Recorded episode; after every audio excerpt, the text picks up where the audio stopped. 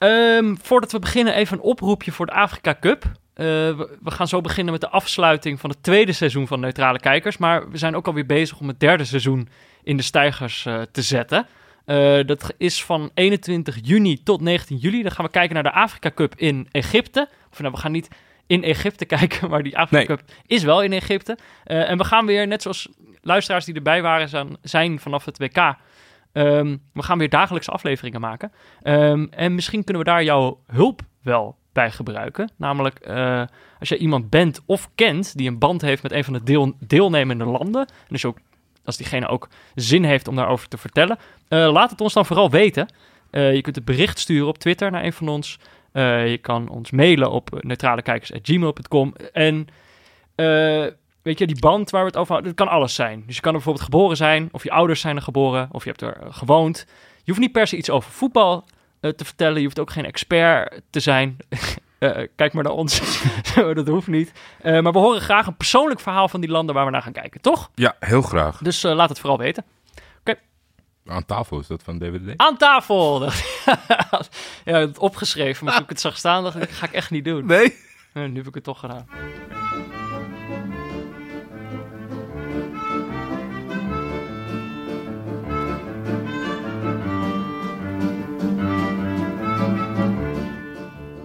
Aflevering 30 van seizoen 2. Toen we nog geen jaar geleden begonnen met deze podcast, had Jordi nog geen huis en geen zoon. En was ik gewoon nog een jongen zonder podcast over voetbal. De tijd vliegt als een crosspaas op de vreef over de hele en ploft opeens hier recht voor onze voeten neer. 25 wedstrijden gezien, 50 ploegen uit 22 verschillende competities van drie verschillende continenten. Tientallen vreemde virussen op mijn computer door alle vreemde streams die ik heb gezien. Maar dat zijn cijfers. En het neutrale kijken gaat natuurlijk om het gevoel. Wat hebben we geleerd van een seizoen lang voetbal kijken? We gingen van Napoli AS Roma naar Congo tegen Congo. Van Cashpoint Altag tegen Flyer Alarm Admira naar National Potosi tegen The Strongest. In totaal telt Neutrale Kijkers inmiddels 65 afleveringen. Nog altijd kunnen we er niet helemaal de vinger op leggen wat het nou zo leuk maakt om naar voetbal te kijken. Deze afsluiting van het seizoen gaan we toch nog maar een keertje proberen.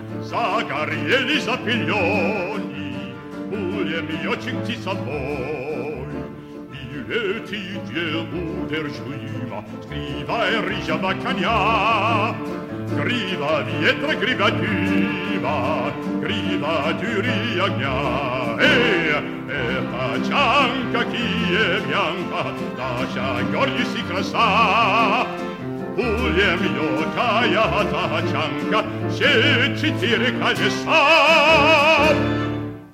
ja Jordi? Ja, Peter? De laatste aflevering van dit seizoen. Ja, dubbel gevoel. Omdat uh, normaal is het een beetje zo, ja, dramatisch zo'n einde. En ja. dan weet je niet wat er komen gaat. Maar ja, we weten natuurlijk wel wat er komen gaat. Ja, en dat klopt, ja. is niet zo heel ver weg, dus het is een beetje dubbel. Maar in deze vorm... Uh, denk toch wel een emotionele afsluiting. Beetje terugblikken. Beetje ja. kijken wat we allemaal gezien hebben. Ik had wel... We hadden natuurlijk vorige week geen aflevering. Nee, wel klopt. gewoon best wel wat voetbal uh, zitten kijken. Er waren natuurlijk die finales. Europa League finale, Champions League finale. Voelt, moet ik toch zeggen, voelt altijd wel een beetje zoals het officieuze einde.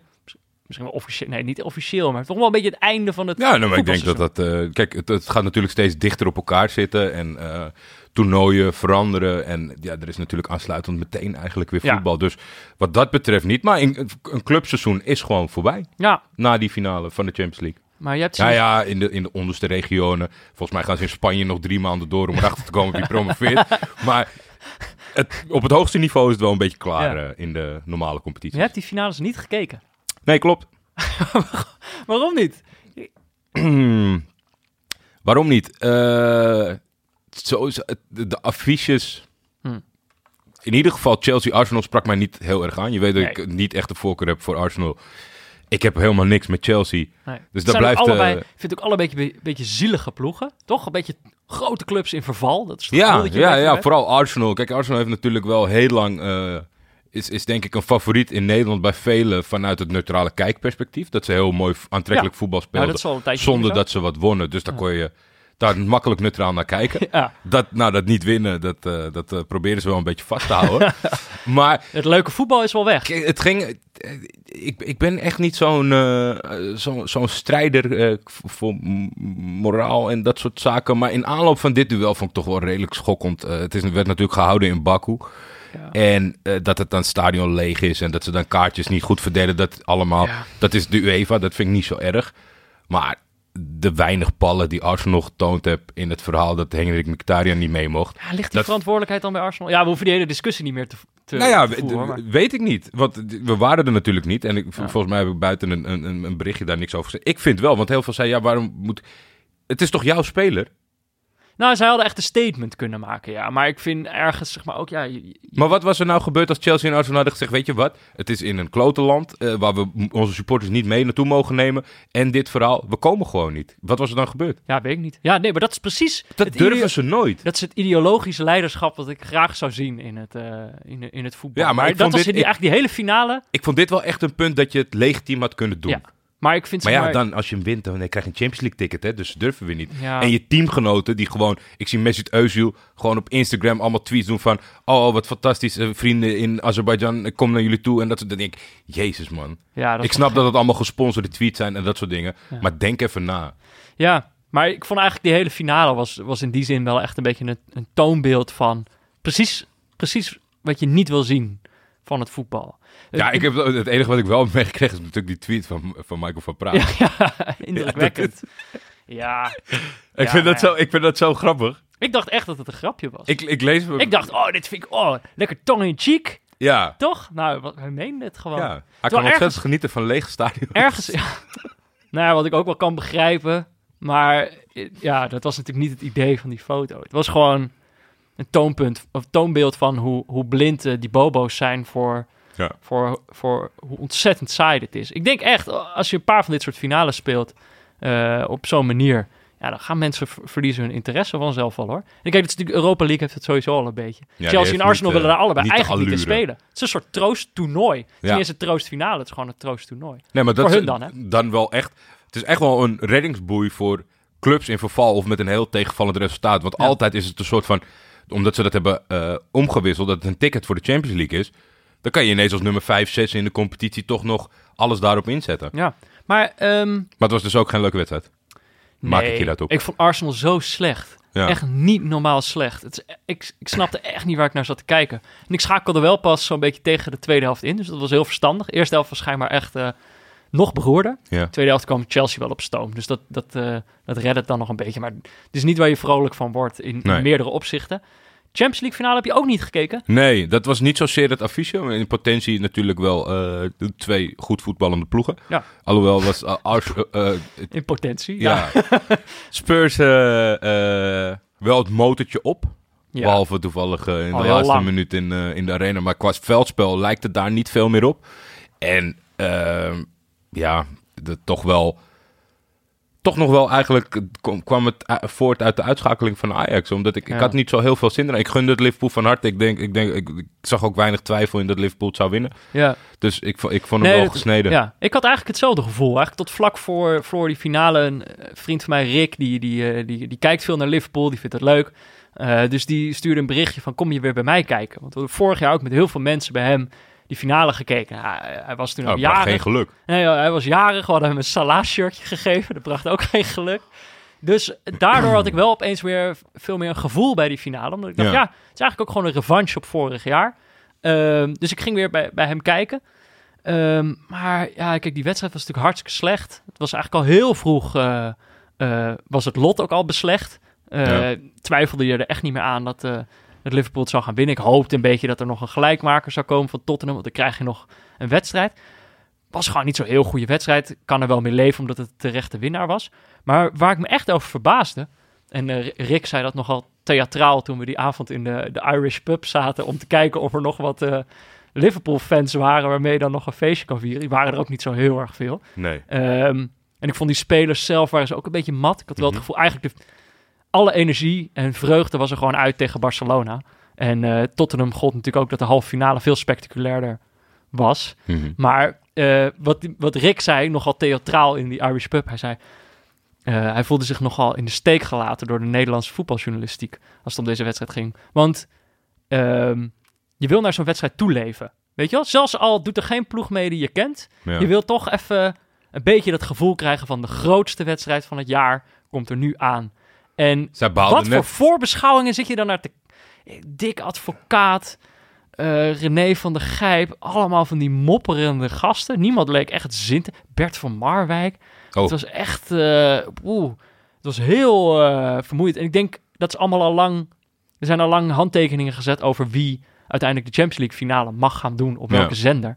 Maar er is toch wel wat interessanters te maken van zo'n finale. Rafael van der Vaart, Dirkie Kuyt, weet je wel, heb je van allebei de ploegen heb je, heb je een gast. Ja, ja, ja. Je, je gaat zo'n wedstrijd toch een beetje hypen, maar uiteindelijk zit gewoon iedereen op tv, zat gewoon te zeiken. Waar je ook naartoe zepte.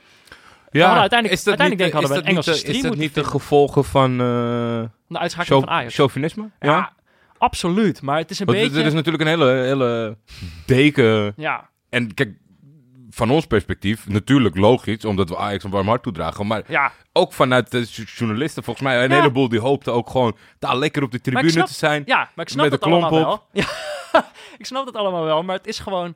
Het, het is, gewoon je werk. werk. Ja, nee, ja, werk. je hebt ook gewoon gelijk. Maar ik denk dat dat een beetje de tendens was. Ja. Het enige wat ik wel voorbij zag komen, want volgens mij zat ik tussendoor gewoon... eh, ik zat volgens mij gewoon lekker Masterchef Australië te kijken.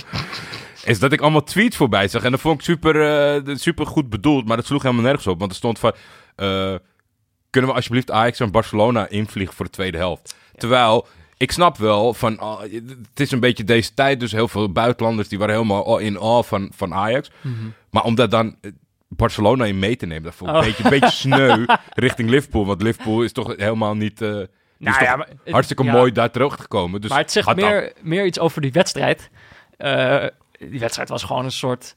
Kijk, soms heb je een onstuimige openingsfase. Ja. Maar die houdt dan op na een kwartiertje of zo. Dan settelt de wedstrijd. Ja, ja, ja, ja. Hier, was, hier ging het gewoon 90 minuten lang. Was het een onstuimige Onstuimig. op. Weet je wel, dan trap je die ballen gewoon nog hoog weg als ze voor je voeten komen. Ja.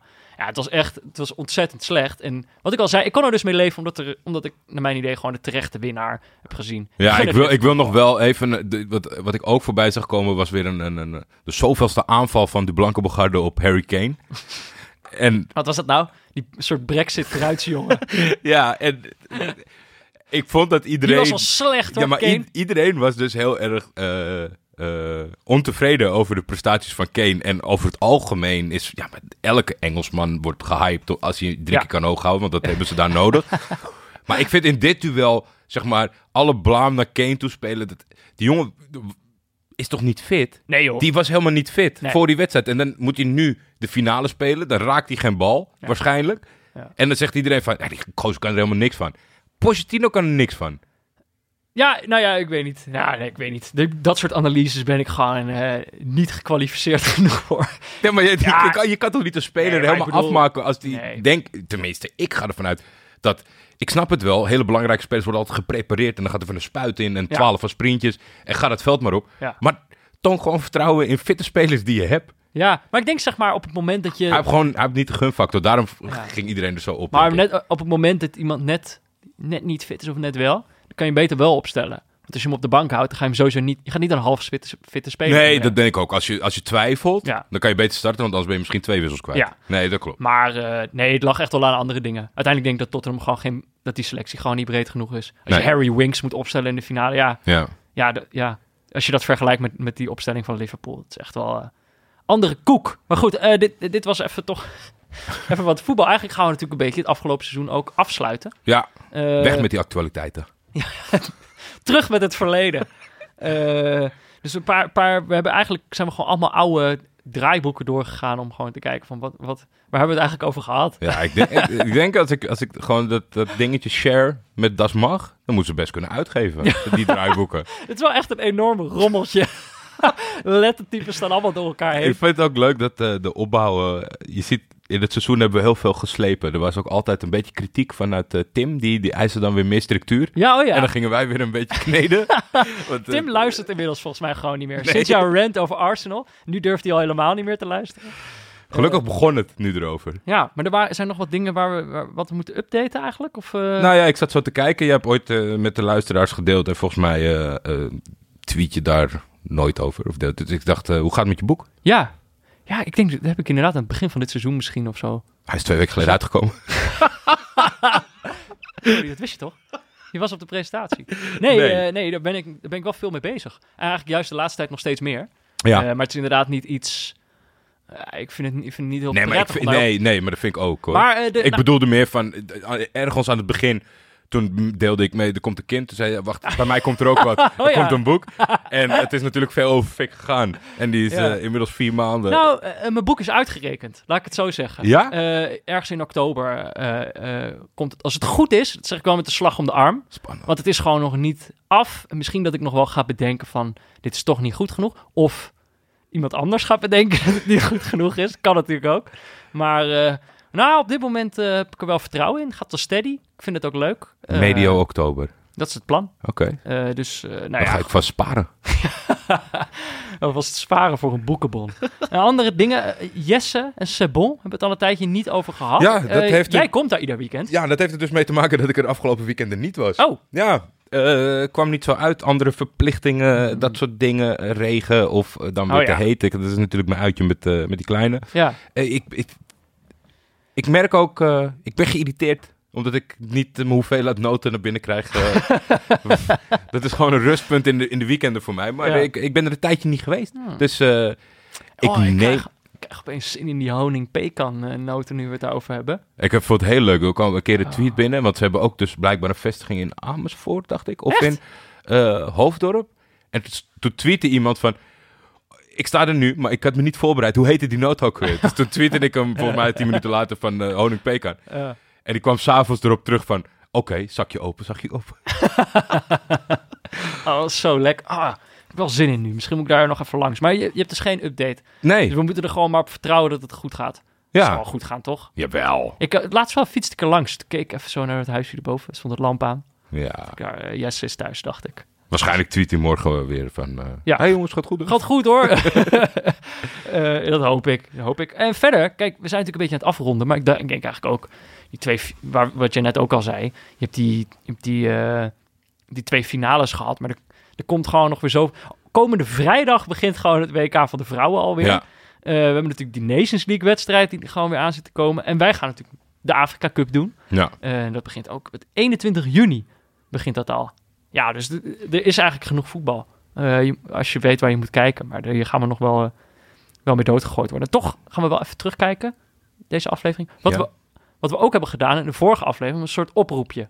We wilden dat mensen nog zouden gaan mailen naar neutralekijkers.gmail.com. ja, dat mocht toch van alles zijn. Maar dat, Ja. was, eh, dat was allemaal wel redelijk, redelijk in de inhoud. Normaal krijgen we natuurlijk allemaal, ja, normaal krijgen we allemaal bergen met passief-agressieve berichten over wat we allemaal fout hebben gezegd. Of, Ja, eh, er zat wel een rectificatie tussen ergens. Ja, dus er zijn wel wat rectificaties, maar ook gewoon wat. eh, we hebben ook gevraagd om wat langere lezerspost. Nou, dat, Is dat hebben, we, hebben we geweten ook. Jij, jij, jij tweet al we moeten kijken of we deze aflevering eh, onder de vier uur kunnen houden. Ja, toch, toch, toch vind ik het altijd leuk. Ik denk dan zoals als Barry Manning dat hij niet op Twitter zit.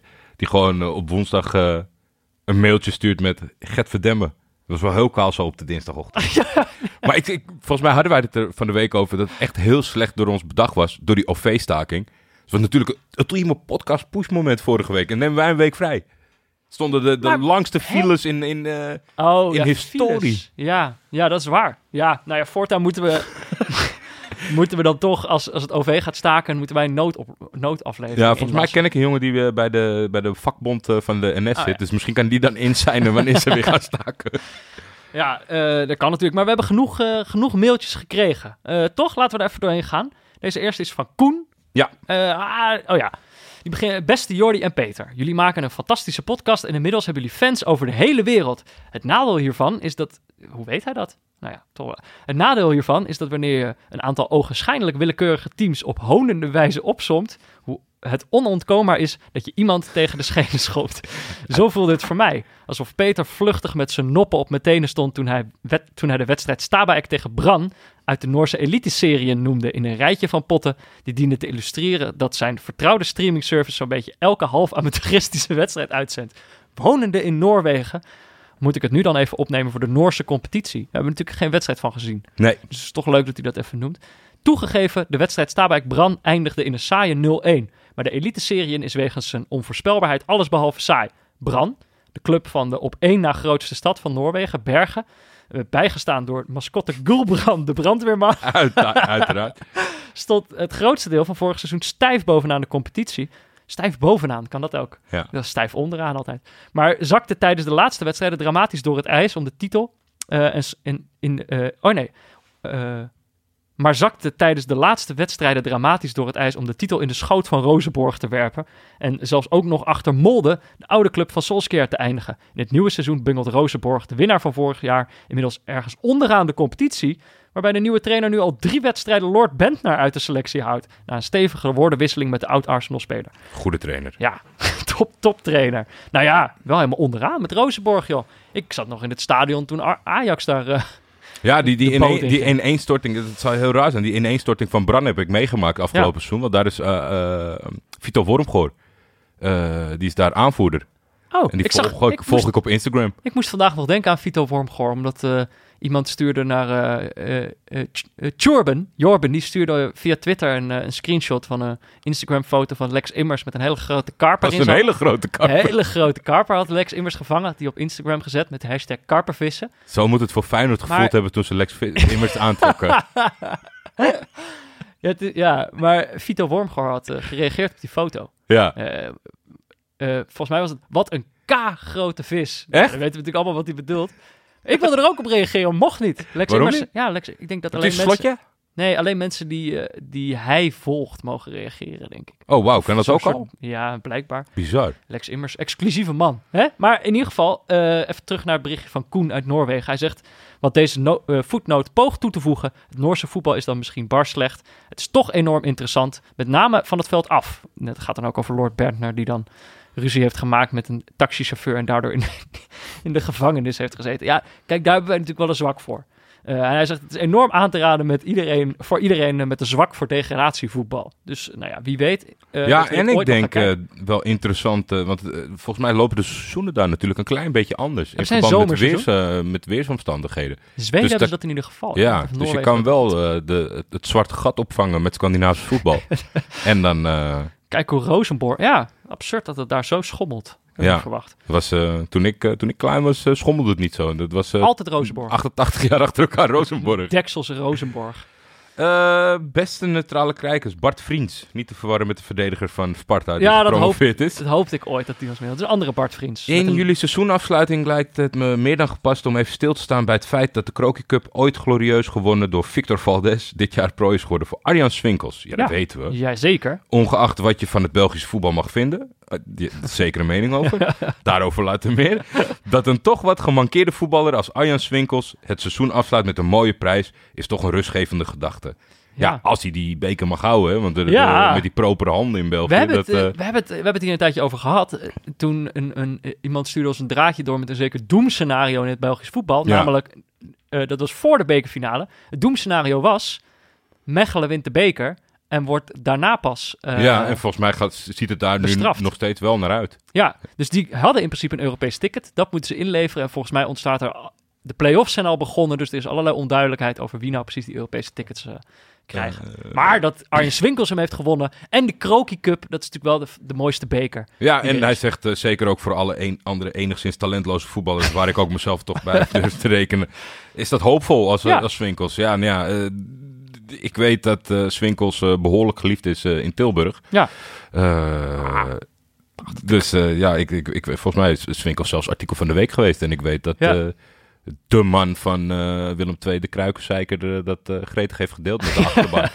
dus ja, die, die, die wordt geliefd. En ik, ik, ik, ja, ik, weet- ik, ja, was hij nou zo slecht? Het zag er misschien niet, niet altijd even gelukkig uit. Als, je, als hij slecht was, Voorop had hij de nooit de. Kroki Cup gewonnen. Nee. Kroki Cup is niet een van de... Eerder deze week was Arco met het idee eh, om de Beneliga, Ja, om niet meteen die competities te samenvoegen, maar dat eerst in een soort van competitievariant, of in de bekervariant eh ja hij te zei... testen. Er, er zijn, schijnbaar zijn er gesprekken geweest over een benenliga. Ja, Eh, die gesprekken zijn weer geopend. En Arco zei ja, eh, prima. Als Ajax dan maar wel een keer de Kroki Cup kan winnen. Met zo'n pla- Meteen kwamen er weer foto's voorbij van Kroki met allerlei vuurwerk op de achter achtergrond. Wel echt, eh, wat een legend. Dat, is- als we het over afgelopen seizoen hebben, dat is wel echt een van de ontdekkingen. ja. Toch? Belgisch voetbal was misschien niet onze favoriet. Eh, Het zegt ook wel wat als een totaal gepanikeerde papegaai het hoogtepunt is van je competitie. Ja. Beste Jordi en Peter. In, Ja. de, in de vorige aflevering kregen jullie een vraag van iemand die neutraal naar een wedstrijd wilde kijken, maar onbedoeld toch sympathie voor een van de clubs, eh, dat was Ajax, begon te krijgen. Dit ontlokte bij Peter onder meer de cryptische uitspraak: Het neutrale kijken bestaat wel, maar dat betekent niet dat je volledig neutraal blijft. Ja, als mensen het gaan uitschrijven, dan zie je pas wat, wat voor belachelijke dingen Wat voor woordkunstenaar je bent. zeg, ik wilde dit niet per se rectificeren, maar ik wilde er wel graag op inhaken. Als promoverend filosoof weet ik dat het begrip als neutraliteit op verschillende manieren ingevuld kan worden. Wat jullie misschien kan helpen bij jullie verdere bespiegelingen. Zo kan neutraliteit betekenen dat je geen enkele voorkeur hebt, dat het je helemaal koud laat. Maar hier is dat niet van toepassing, lijkt me. Niemand kijkt op die manier naar voetbal. Er is altijd wel wat, dat er, er is altijd wel wat dat ervoor zorgt dat je een voorkeur hebt. Of je nu een scheidsrechter bent die fair play belangrijk vindt, of een gokker voor wie een bepaalde uitslag geld kan opleveren, of gewoon een liefhebber die van een specifiek soort voetbal of voetballer houdt. En Eh, vooral, eh, waarom zijn filosofen zo competitief? Dat je kan promoveren en degraderen? Ik ben blij dat hij promoveert en niet degradeert. Degraderend filosoof. Lekker bezig. eh, Als degraderend Lars. Lars Nicholson. Als degraderend filosoof, dan moet je van die tegeltjes gaan schrijven voor de Xenos. Op, Home naar, is where the heart is. op naar Europees filosoferen. We gaan Europa in. Hij is, eh, de mail gaat nog door. Neutraal kijken houdt niet... Oh ja, dit is een volgende quote van mij, blijkbaar. Deze, vind deze klinkt verstandiger. Hij zegt, neutraal kijken houdt niet in dat het je niks kan schelen wie wint, maar dat je er op opportunistischer in bent, zei Peter tijdens de vorige aflevering dan ook. En jullie gaven aan dat je tijdens een seizoen of zelfs tijdens een wedstrijd kunt switchen qua voorkeur voor teams. Maar dat betekent inderdaad niet per se dat je je neutraliteit verliest. Wat jullie volgens mij bedoelen, is dat de criteria waarmee je voetbal kijkt dan nog altijd wel neutraal zijn. Je bent als neutrale kijker op zoek naar iets, naar schoonheid, naar tragedie, naar tactische vondsten of naar een mooi verhaal. En dat kan je in principe bij elke club vinden. En dat maakt het eh, kijken neutraal en onpartijdig.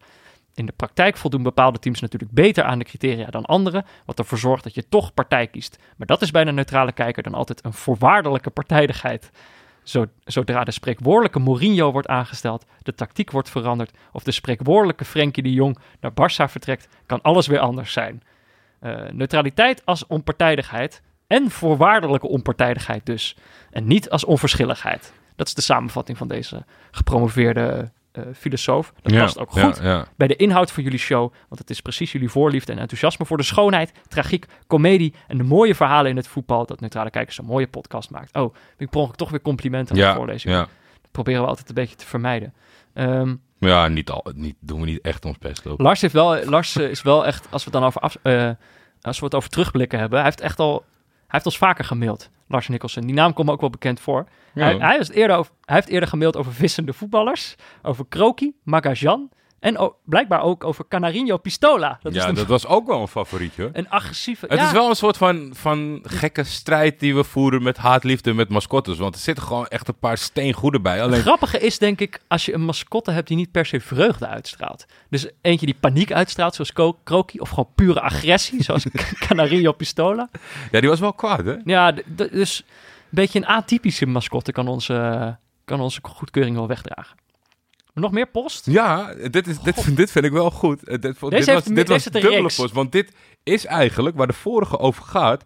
Eh, Oh ja. want degene die, eh, Die- neutraal naar Ajax ging kijken, Ja, maar geen Ajaxiet was, die kwam erop terug omdat wij, eh, nou daar, daar komt hij. Vanochtend tijdens mijn dagelijkse fietstocht naar Eindhoven schrok ik mijn eigen hoedje. Tijdens het beluisteren van mijn favoriete podcast kwam ik, in mijn, kwam ik mijn eigen brief tegen. Een plezierige verrassing. Al kreeg ik daar in de loop der tijd toch twijfels bij. Volgens mij dien ik mijzelf te rectificeren verantwoorden voor deze bijzondere brief. ja, nou ben ik altijd voor. Mensen die zichzelf rectificeren. Ik vind het ook mooi dat dit de brief blijft, blijft noemen. Ja. De brief had ik geschreven na de wedstrijd van Ajax tegen Real Madrid en nooit afgemaakt. Uit verveling heb ik hem vorige week afgemaakt en alsnog verstuurd. Nu vraag je je wellicht af, maar waarom stuur je een gedateerde mail? Was het niet makkelijker om Real Madrid te veranderen in Tottenham Hotspur? Als luie en minimalistische student is dat inderdaad te veel gevraagd. Excuus. Nou, excuses aanvaard. Doordat hij zo laks was geschreven, had ik niet gedacht dat deze brief behandeld zou worden. Het versturen was een gok die ik zeker dacht te verliezen. Ondertussen heb ik er niet bij stilgestaan dat de host mij dusdanig ging roosten. Het voordeel hiervan was dat ik een aantal medeluisteraars leerde kennen in mijn omgeving, omdat ze me aanspraken op mijn brief. Daarnaast wil ik mezelf verder rectificeren. Ik heb mezelf in de eerste mail beschreven als Eindhovense jongen. Dit is deels waar. Ik ben opgegroeid onder de rook van Eindhoven in een dorpje genaamd Valkenswaard, Hm. V-Town voor Intimi. Het klinkt als iets miniem, maar in Valkenswaard heeft, dat, eh, heeft dit bijna een volksopstand toen beginnen jegens mij voor het verraden van, verdraaien van de feiten. Lokale tras, trots mag nooit verloren gaan. Laatste punt. Een brief lijkt eh, een gedateerde term, Mhm. maar heeft toch een intieme en nostalgische waarde. Dit leek mij een meer geschikte vorm van bewoording dan een ijskoude digitale mail. Nou, dankjewel eh Roel. Valkenswaard ken ik gewoon hoor. Ik ook. Ja? Waar ken jij het van? Nou ja, ik, ik, ik woonde ook vlak bij Eindhoven. Ik woonde in Veldhoven. Ja. Wat, kijk, ik wil, ik wil niet hier Dat opstanden was eigenlijk. V-Town. Ja, Echt? nou ja. eh, Lekker, dat is wat ik lekker altijd heb creatief meegekregen. altijd die jongens onder de, onder de rivieren. Nee, ik ben, eh, ik denk eh, v- van, van de 15 selectiejaren eh de 12 naar Valkenswaard geweest aan het eind van het seizoen. Wij gingen naar de Centerparks. Oh, Dus eh, ik ben wel eens in de, ja, de wildwaterbaan. Old Dutch. Old Dutch in de, de, de uitgangsstrook. en de paparazzi. Ik kwam daar nooit. Ik, ik weet niet waar je het over hebt. Ik Nee? ken alleen zeg maar de, de naam. Kon je, kan je, uitga kon, je, kon je uitgaan als Veldhoven? Wij gingen altijd gewoon naar Eindhoven. Oké. Eh, ik zat daar Nou, dat ook doen ze. Valkenswaard ook veel. Ik zat daar ook op school. Daar, daarom vind ik het wel leuk om te horen dat iemand tijdens een fietstocht naar Eindhoven luistert naar deze podcast. Want ik, Is dat niet ver fietsen? Ik zat al in de taxi. Of, of, of, half die gasten naaiden ons omdat we Amsterdamse accent hadden. Nee, een half uurtje fietsen, denk ik. Maar eh, nee, Valkenswaard, daar, volgens mij gaan er ook heel veel PSV-voetballers daar wonen. Omdat je daar wel, eh, heb je wel eh, flinke huizen heb je daar staan met zwembadjes en zo. ja. Ik- er zijn volgens mij wel wat Mexicanen die zich daar gevestigd hebben. Maar hij stuurde daarna nog een mail. Ja, maar die, bij. die, die zit wel een beetje in, in, in de voorgaande. Oh ja, hij heeft dezelfde reflectie op, Ja. op neutraal kijken. Dus sorry Roel, we kunnen niet, kunnen niet de hele dag over Maar je ik, praten. ik waardeer wel de... Ik, ik proef wel heel veel persoonlijkheid in deze, in deze brieven. Dat waardeer ik wel. Eh, ik vond deze nog beter dan de eerste. Toch eh, fijn enthousiasme. Ehm, Alexander Duindam stuurde ons een artikel voor, eh, vanuit de New York Times. Dat was een, een, een interessant artikel over het datagebruik bij Liverpool. Die had ik eerder die week al gelezen. En dat kwam voort uit de, de nieuwsbrief van Michiel de Hoog. Oh ja. natuurlijk tijdens het WK te gast gehad. Mhm. En ja, het is zo stom. Je volgt hem, dus je- ja, dan deelt hij ongeveer het belangrijkste wat hij deelt. Maar hij schrijft een nieuwsbrief. En elke keer Ja, kwam het er niet van om, eh, over om, om eh, aan te melden. Mhm. Eh, ja, het Komt is, er daar niet van. Nee, ja, Moet vier kliks. brief weer op de post vier doen. kliks. word je zo gek van. Ja. Maar de laatste paar keer dat hij hem deelde op de tijdlijn, toen, dan kan je hem ook wel gewoon openen. Mhm. Maar ik dacht van, nou ja, voordat je mist, is het wel gewoon handig om je daarop aan te melden. Ik kan ik echt, echt adviseren. Hij stopt daar heel veel tijd in. En eh, zo mis je bijna niks als je, als je op de inhoud op zoek bent. Er zitten weinig eh, scheidlollige verhalen tussen. Mhm. Maar eh, als je op de hoogte wil blijven van de ontwikkelingen. En dit, dit artikel uit de New York Times gaat dat over dat, de, dat data daar van ook Liverpool. Ja, ja, dus dat heb ik niet gelezen. Hou ik niet van. Cijfertjes. Nee. Maar leuke tip. Ja. Doe dat vooral. Volgend bericht. Van Bert, Bert Depla? Ja. Depla. Depla. Nou, ik weet niet, door die achternaam ging, ging ik hem automatisch in mijn hoofd Bart noemen. Maar het Bert. Bert. Bert. Beste Jordi en Peter. Ik ben via de mannen van de Shotcast bij jullie podcast terechtgekomen. Nou, vind ik Nou, leuk. Ook een keer leuk andersom. Ja. de Shotcast. Het zijn natuurlijk onze Vlaamse, onze Vlaamse vrienden. Ja. Eh, die, die, die er ook eh, op... op eh, hoe zeg je dat? Die toch eigenlijk ook wel graag wilden dat wij Belgisch voetbal gingen Ja, kijken. en niet shout-out Gertje, mijn favoriet. Natuurlijk al snel zwak voor als je Gert heet uit België komt. Ja, geweldig. maar Guillaume is... eh, Onze Vlaamse vrienden. Ja. Ehm, een heel kleine rechtzetting heeft deze Bert. Bayer Leverkusen hoeft geen voorronde te spelen in de Champions League. Eh, ze gaan rechtstreeks naar de groepsfase. Dit is iets wat ik vorige, week, of twee 100%. weken geleden, deed ik weer uit de losse pols, weet je wel. Gaat altijd fout. Ja, maar dingen bij mij zijn altijd of fout Nederlands taalgebruik... of Bij mij is het gewoon... alle rectificaties zijn altijd van jou.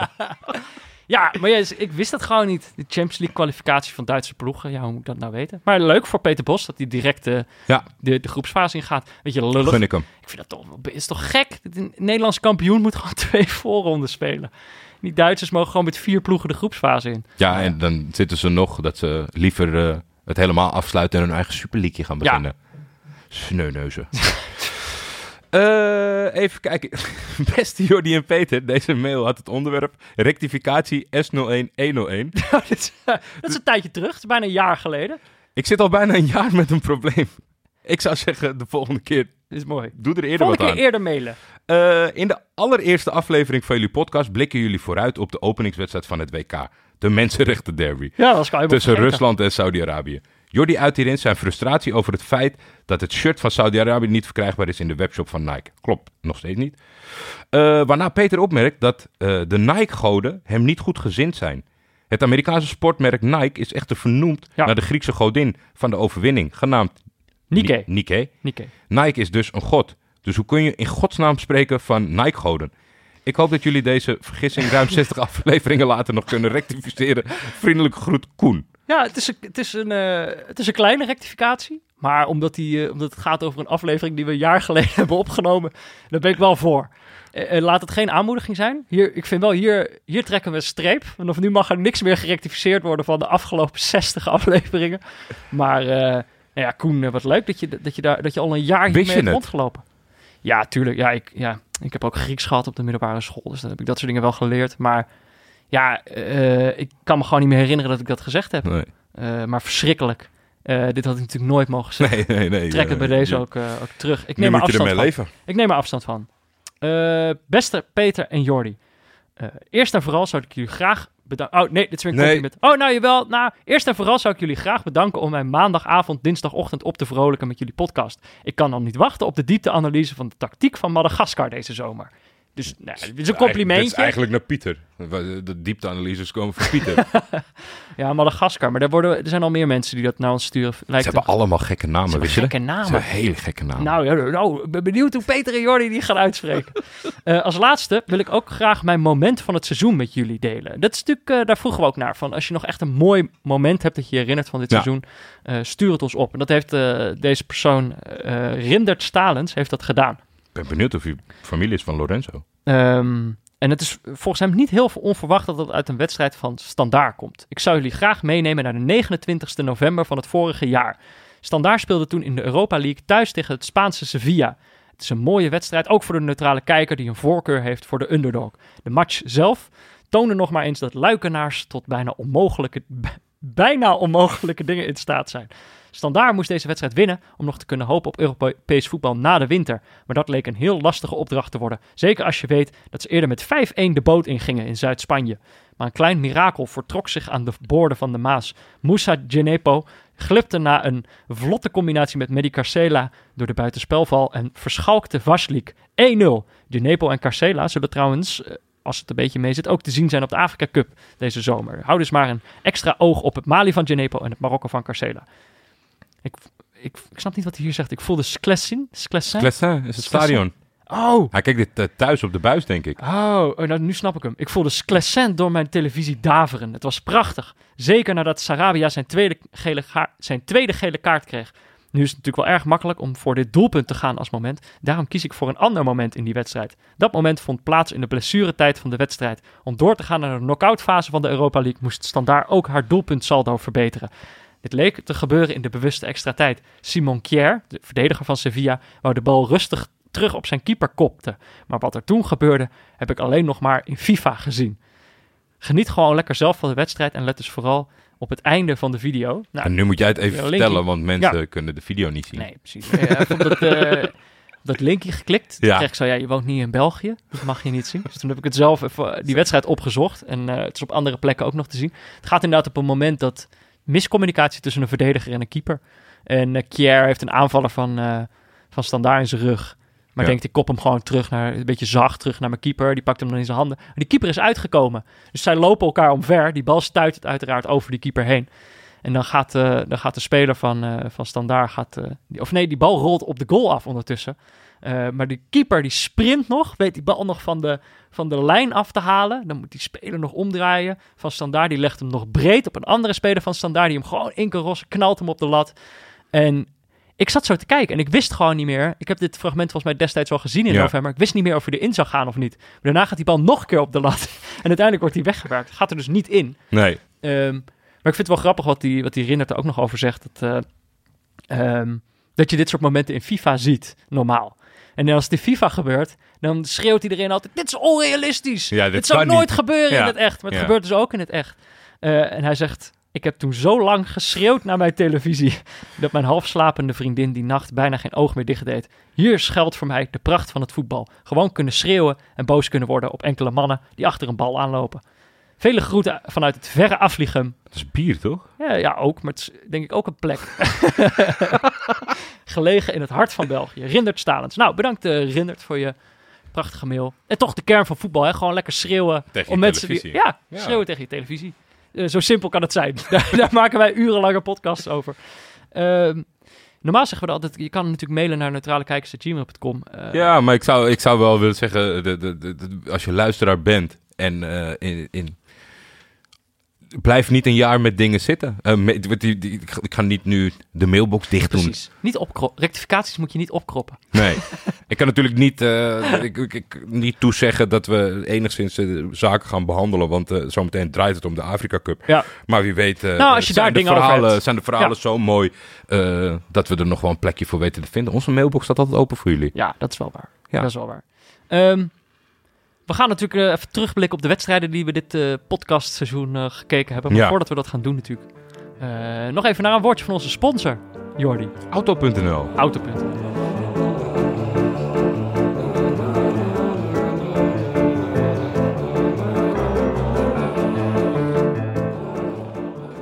Ja, we hebben natuurlijk altijd de speler van de week. Ja. Dat is een eh, prachtig aanvallend rijtje geworden. Toen Hatem, dachten we, Ben Arfa, ja. João Felix, Ayosi Perez, Beto, dat is een keeper.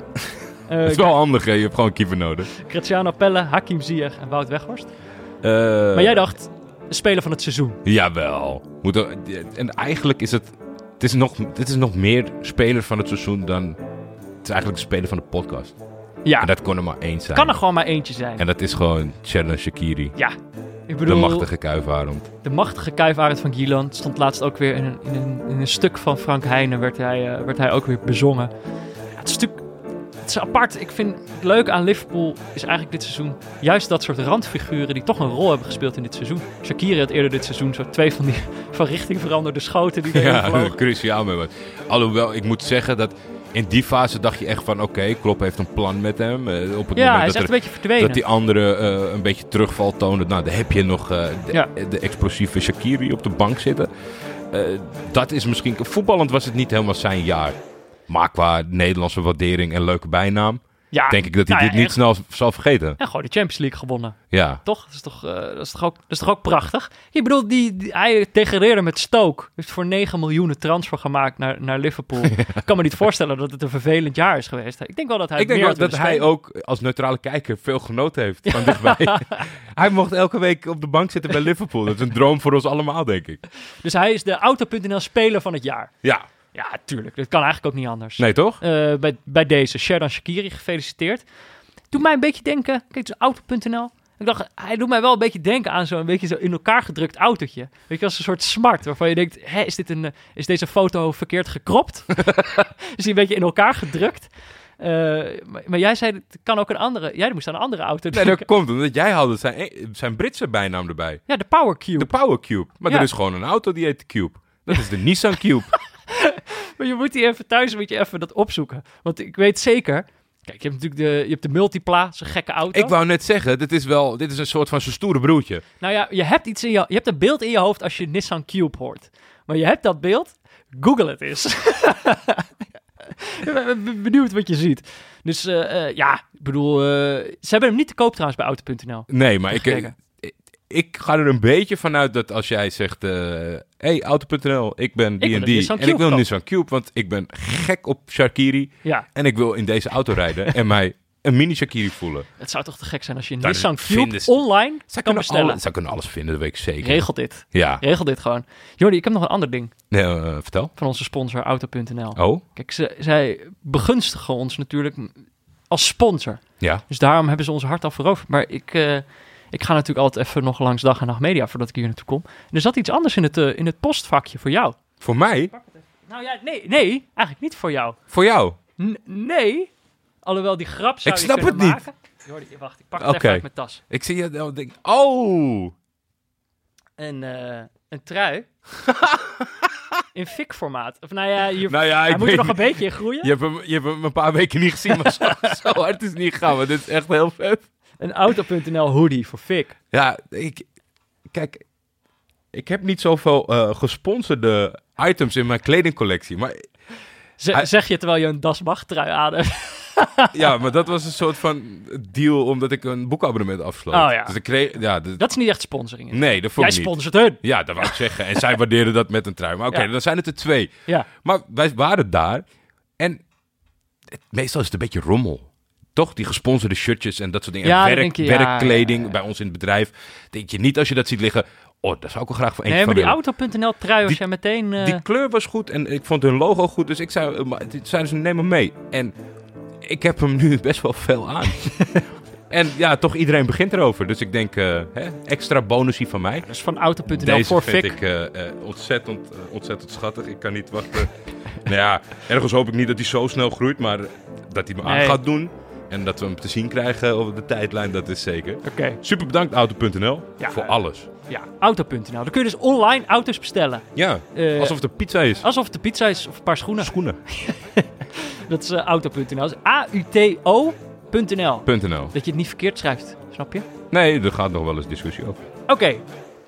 Hier gaan we normaal natuurlijk eh, gaan we een wedstrijd samenvatten die we die week hebben gekeken. Maar wat we nu even gaan doen, gaan even 25 wedstrijden samenvatten. Want normaal zijn we al zo snel. 25 wedstrijden hebben wij gezien, Jordi. Ja. 50 ploegen uit 22 verschillende competities. We hebben een paar keer gedubbeld. Hadden we niet moeten doen, denk ik, Nee, achteraf. echt niet. Maar ja, toen, toen wisten we nog niet beter. 64 goals. Had er ook best meer mogen zijn, denk ik. Eh zeven gelijk spelletjes. Best wel veel. 1 eentje. Er zit ook een nulletje, een 0 nulletje tussen. Ik dacht ook één keeper die zijn hand, die de bal pakt buiten het penalty. Ganesh. ja, een Oh, die finale meest, heb ik eh, nog gekeken. hè? Wat een puinhoop was dat ook weer. Nou, Ja. die andere finale, over- over puinhoop gesproken. heb je dat in Manchester gezien? Ja, over de, de, de, de finale van de Afrikaanse Champions League. Ja. Die, die, die is niet uitgespeeld. Na die wedstrijd. 58 minuten is er een VAR-moment. Ja. Komen ze erachter dat de VAR niet werkt. Ja. Willen ze wachten tot de VAR het wel... Dat gaat niet lukken. En dan willen ze verder. Maar er was een moment. Dus die tegenstander, wij gaan niet verder. Nou, dan hebben ze gezegd... Als jullie niet verder gaan, dan hebben zij gewonnen. En- En toen, En nu eh, heeft Esperance gewonnen van Casablanca. Nou ja, Zonder te spelen. dit is dus een wedstrijd die we, die we niet gezien hebben, maar die ons wel veel getipt werd. Van dit, dit was een aardig potje. Hadden Met terugwerkende kracht hadden we het, had het heel leuk geweest om die te kijken? kijken. De, de finale van de Afrikaanse Europa League komen we zo nog op terug. Ja, Eh, maar we begonnen in Italië, de, de, de, de Ja. ja. toch wel klassieke competitie, de Serie A, ja. met Napoli-Roma. Ja, we wisten natuurlijk nog niet zo heel goed hoe we, hoe, we, hoe we dit zouden gaan aanpakken. Dus we dachten, we gaan beginnen gewoon in de grote competities. Toch? Daar zitten de Ja, mensen dat, op ik, te wachten. ik weet ook wij. inderdaad. En dat was ook een beetje het element van eh, we moeten iets kiezen waar de mensen ook makkelijk kunnen meekijken. Nou, dat Ja. hebben we zeker losgelaten. want vaak konden we het zelf niet vinden. Maar dan, eh, volgens mij nog een polletje. En ik weet nog wel dat ik echt die rijtjes maakte met eh, wat zullen we dit weekend kijken. En dat was echt alleen maar topvoetbal. Ja. Maar ja, topvoetbal is eh, niet in de competitieverband niet vaak heel, heel leuk. En dat Nee. was de- deze wedstrijd ook Het niet. werd 1-1. Ja. Napoli kon, kon, kon mijn goedkeuring nog wel wegdragen, herinner ik me. Maar ik denk eigenlijk vooral... Het is ook wel jouw rode draad, denk ik, van dit seizoen. dat ploegen herkenbaar zijn of Ja. een verhaal moeten hebben. En ja, volgens mij had ik die aflevering zei ik Napoli al. Ja. past natuurlijk precies in dat je... Een van de weinige clubs waar je zo'n speler kan uitpikken. Dus als een Napoli-speler. Ja, En dat, eh, dat heeft jouw voorkeur. Maar ja, maar wat juist niet mijn voorkeur heeft, zat ook in deze wedstrijd. De Roma was misschien een soort voorbode voor wat, waar we ons de rest van het seizoen aan zouden gaan storen. Toch een beetje eh, topclubs die maar wat aanrommelen. ja. Daar is Roma wel het ultieme voorbeeld van. Eh, natuurlijk ook weer... ja, en ook wispelturig zijn in, Ja. in, het, in het spelbeeld van wat wil je nou? Want ik weet nog dat we toen hebben opgeschreven van... wat doen twee Italiaanse ploegen tegen elkaar die, eh, ja. die voor of achter staan, zeg maar. En dat, dat, na de voorsprong, volgens mij was Roma die op voorsprong kwam in dat duel. En die deden dan gewoon helemaal niks meer. En dan Nee. kan je niet meer omschakelen op het moment dat Napoli de gelijkmaker Maar maakte. ja, weet je, die Ranieri gaat dan weer weg naar dit seizoen. Moet er weer een nieuwe trainer komen. Eh, eh, ze hebben allerlei spelers gehaald. Een beetje dan op de schopstoel zitten. Ja, maar ja, de, de- de de- Rossi stopt natuurlijk. Ik denk het, het, het, het grootste qua beleidsvingen. Want, want ja, trainers, dat doe je toch niet zo heel veel aan eh, in het moderne voetbal. Maar zij hebben ingezet op de, ik denk, een van de meest begeerde technisch directeuren van, van de Europa, Monchi. Ja. En die is ook alweer pleiten. Die is gewoon weer terug naar Sevilla gegaan. Ja, dus dan zit er En weer een die heeft dus afgelopen zomer allemaal Monchi-spelers gehaald. En nu komt Pietje en dan gaan ze allemaal Pietje-spelers halen. Ja, ik snap er weinig van. Ja, dus de- gelijk in die eerste aflevering, het was volgens mij de, de, de tweede aflevering, eh, zagen we al wat eh, van dat vervelends. Ja. week later troffen we, troffen we het iets beter. Met name twee ploegen waarvan we dachten die gaan veel aanvallen. Bundesliga, Ja, Leverkusen-Hoffenheim. ja, 1-4. 1-4. Was toen nog geen bosbal. Nee, was toen nog... eh, God, wie was dat toen? Eh, Geen idee. Nee. Ik moet me dit soort dingen niet live afvragen, want, want we hebben er nooit antwoorden op. Maar niet zeggende trainer als je thuis 1-4 verliest van Hoffenheim. Ja. Niks te zoeken. Goed dat die weg is. Maar eh, die 1-4 was op zich wel leuk. Veel goals. Maar het was wel echt Hoffenheim die wel echt veel beter waren in deze wedstrijd. Ja, er zat weinig competitie-element in dit duel. Ja, maar Eh. ik kon me herinneren ja, toen Ries Nelson, die Ja. toen inviel, huurling van Arsenal, waar we heel enthousiast over waren. Later Die- dat die speelde niet altijd. gehoord. Nee, en er was nog een Braziliaan die ook inviel in die wedstrijd. Die, die echt een Ja, die scoorde volgens mij de 1-4 goal maakte. inderdaad. Ja, En ik, ja, een van de dingen, dat was natuurlijk wel, dat is wel een pro voor de neutrale kijker, eh, vind ik met terugwerkende kracht, is dat Leverkusen 1-4 uitstond. Maar de slotfase, de laatste 10 minuten, gewoon speelde alsof Ja. het 0-0 stond. die bleven gewoon gaan. Die ja. bleven gewoon doorvoetballen. En, Ja. ja. Kan, kan zielig zijn, maar denk toch in de competitie en in een vroeg stadium dat dat, dat wel beter is om te, te doen. Ja, ja, dat was misschien sowieso wel het probleem. Dat als je vroeg in de competitie zit, zijn weet je wel, weet je nog niet precies wat een wedstrijd betekent. En weten ploegen dat zelf ook nog niet. Eh, soms betekent dat dat ze heel hard gaan aanvallen. Dus dan krijg je allemaal hoge scores aan het begin. Maar soms betekent het ook dat, nou ja, dat het een beetje gezapig kan worden. Maar ik denk eigenlijk onze echte wake-up call kwam pas een week later. Toen wij, de, Absoluut. toen wij de Manchester Derby gingen kijken. Ik denk dat daar echt, daar is de koers die we uiteindelijk hebben ingezet, is hier een beetje begonnen, denk ik.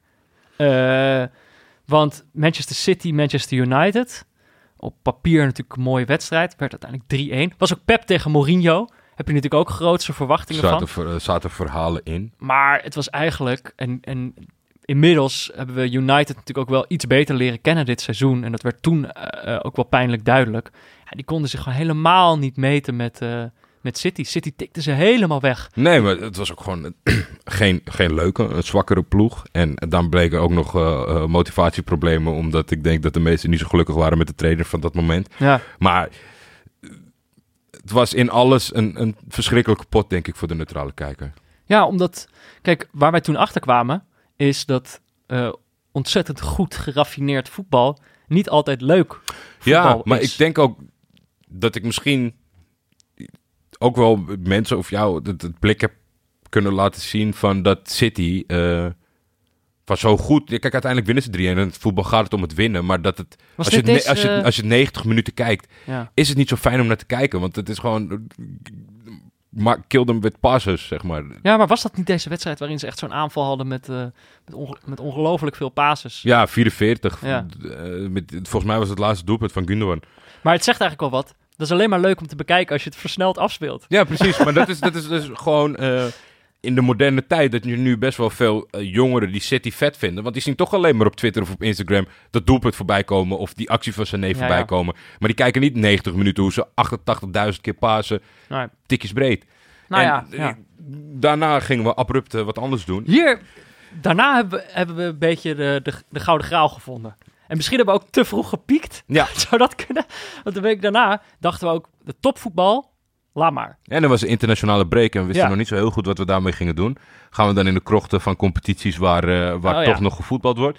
Maar het affiche Congo-Congo, Ja, dat, het dat ging affiche toch was, aan ons, eh, aan ons Ver- trekken. affiche was al grappig. Ja, Je denkt Congo tegen Congo. Nou, dat is, dat, is een interest, dat is nog eens een derby. Want daar waren we toen ook nog naar op zoek. Echt zo derbies. Maar uiteindelijk was dat... We hebben zo zitten genieten toen we dat keken, kan ik me van herinneren. alle elementen. Ja.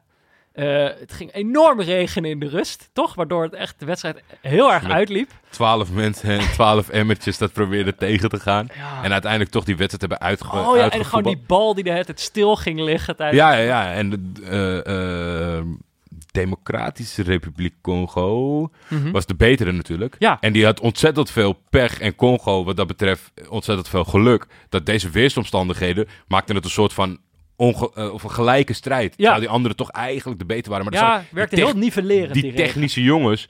eh, ja, je kon moeilijk eh, met de bal aan je voeten sprint trekken. dat ging gewoon op een gegeven moment niet meer. Ja, dat was zo gek. Hier kwamen we er denk ik ook gewoon achter van ja, het kan dus ook gewoon heel erg leuk zijn als het voetbal niet eens zo ja, en volgens mij maakte ik daar kennis met Luyendama, die natuurlijk in de winter pas eh, naar Galatasaray ging. En ik heb standaard niet zoveel zien voetballen. Ja. Dus eh, die, die was onbewust daar al eh, aan het schitteren. Ja. En heeft natuurlijk wel in een beslissing van ons ja, een groot aandeel in Afrika Cup. ja, zeker. Hier is dat zaadje ge- ge- geplant bij ons van we moeten eigenlijk gewoon dit gaan kijken. Want eh, kijk, we moeten er niet op rekenen dat elke keer Dat het eh, gaat regenen. Dat het elke keer gaat regenen. Maar de, de, de beleving en de sfeer eh, kon onze goedkeuring wel wegdragen toen al. Ja, ik heb ontzettend genoten, eh, genoten van dat duel. En de week daarna wilden wij ook wel best wel avontuurlijk gaan kijken. Ik weet nog dat uiteindelijk de wedstrijd gespeeld was. Was wel oké, maar wij konden hem toen niet zien. Want River Boca ging niet door. Die Ja. werd gecanceld eh, door eh, supporters, ongeregelheden. En ja, ik heb, eh, het was de finale van de Copa Libertadores. En eh, een wedstrijd die enorm werd gehyped. Zo van, nou, dan gaan we, gaan we die kijken. Ja, de Barça Real Champions League finale. Precies, en het was eigenlijk voor het... eerst dat, dat, dat ik het gevoel had dat me dat echt eh, bereikte. Was denk ik ook gewoon onderdeel van een PR-campagne van, van het Zuid-Amerikaanse voetbal. Om dat meer in je, in, je, in je zichtveld te krijgen. Dus was echt zo, ja, we gaan die, die wedstrijd kijken. Nou, en die werd dan uiteindelijk gecanceld omdat er stenen door de spelersbus werden gesmeten. De gasten... eh, Glas in een oog. Ja, glas in een oog. Wat was het? Pepperspray in hun ogen. Die wedstrijd ging niet door. Dus toen hebben we die aflevering hebben we toen met, eh, met Pieter Zwart eh, gekletst. Ook leuk. Ja, ook leuk. Nou ja, als, als dat is wat je terugkrijgt voor het aflassen van een wedstrijd. Toch? Ja, dan mag je vaker afgelast Ja, worden. Toen daarna, dat is, toen zijn we Belgisch voetbal gaan kijken. Ik denk dat we toen onder druk van Belgische luisteraars... Ja, want die groep was groeiende. Die Ja. bonkte op de deur. En ja, wij geven daar aan toe. Als, dat, Ja. als, als jullie eh, kenbaar maken dat, dat jullie wat willen. Club Standaard. Als neutrale kijker moet je Vormer en zijn clubs altijd mijden. Dat, was, dat, is jouw bo- dat heb jij uit deze wedstrijd gehaald. Nee, ja, dat was gewoon een heel slecht duel. En ik weet nog wel dat de Club Brugge supporters, die, die, die ook luisteraars waren, er enorm om konden lachen. Want die wedstrijd was zo eenvoudig voor Club. Ja, Dat zeiden van, kunnen jullie niet elke week eh, meekijken? ja, ja, ja, ja. Maar voor ons was, eh, was dat niet leuk. Want dat is wel wat je ziet. Eh, wat denk ik in zijn algemeenheid slecht is voor de neutrale kijker. Dat een van de twee ploegen een fantastische openingsfase heeft. En dan denkt, oké, genoeg. Ja, ja, dat is precies exact wat daar Eigenlijk wat gebeurde. Liverpool ook had in de Ja, finale. en, ja. en ook wat gewoon ehm Nederlandse topclubs ook vaak kunnen doen. Ja. Eerste helft even 2-3-0 en dan de tweede helft dat je echt denkt van... Gas terug. Er zitten mensen op de tribune. In hemelsnaam, doe iets. Er zitten neutrale kijkers thuis op de bank.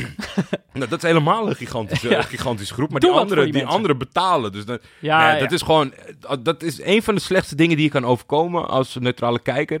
Ook als niet-neutrale kijker. Dat zo'n ploeg na één helft denkt van... Oké, en die andere is dusdanig onmachtig dat, dat die niet terugkomen in de wedstrijd. Weet je, wel, weet je wel, jij zei dat net, weet je wat een beetje gek is? Na, na die les die we geleerd hebben van, van Congo tegen Congo, eh, zijn we toch weer een beweging terug gaan maken. Toch? We zijn opeens, Ja, weer, stuiptrekking naar topvoetbal. eh. opeens weer naar de Nou ja, Bundesliga. topvoetbal, dat was het natuurlijk. Want dit- we, we zochten de strijd op in derbies. Ja, Dus dat was ook wel natuurlijk een beetje een reden dat we bij Schalke Dortmund belanden. de, we dachten de kolenpot derby. We zijn er toen achter, Revieren derby. ja, de, de rivier derby zijn we toen achtergekomen. We zijn er ook achtergekomen dat rivier niet rivier betekent. Nee, Wat ik toen vol overtuiging gezegd heb in die, in die podcast, maar wat niet klopte. Ehm, het betekende gebied, toch?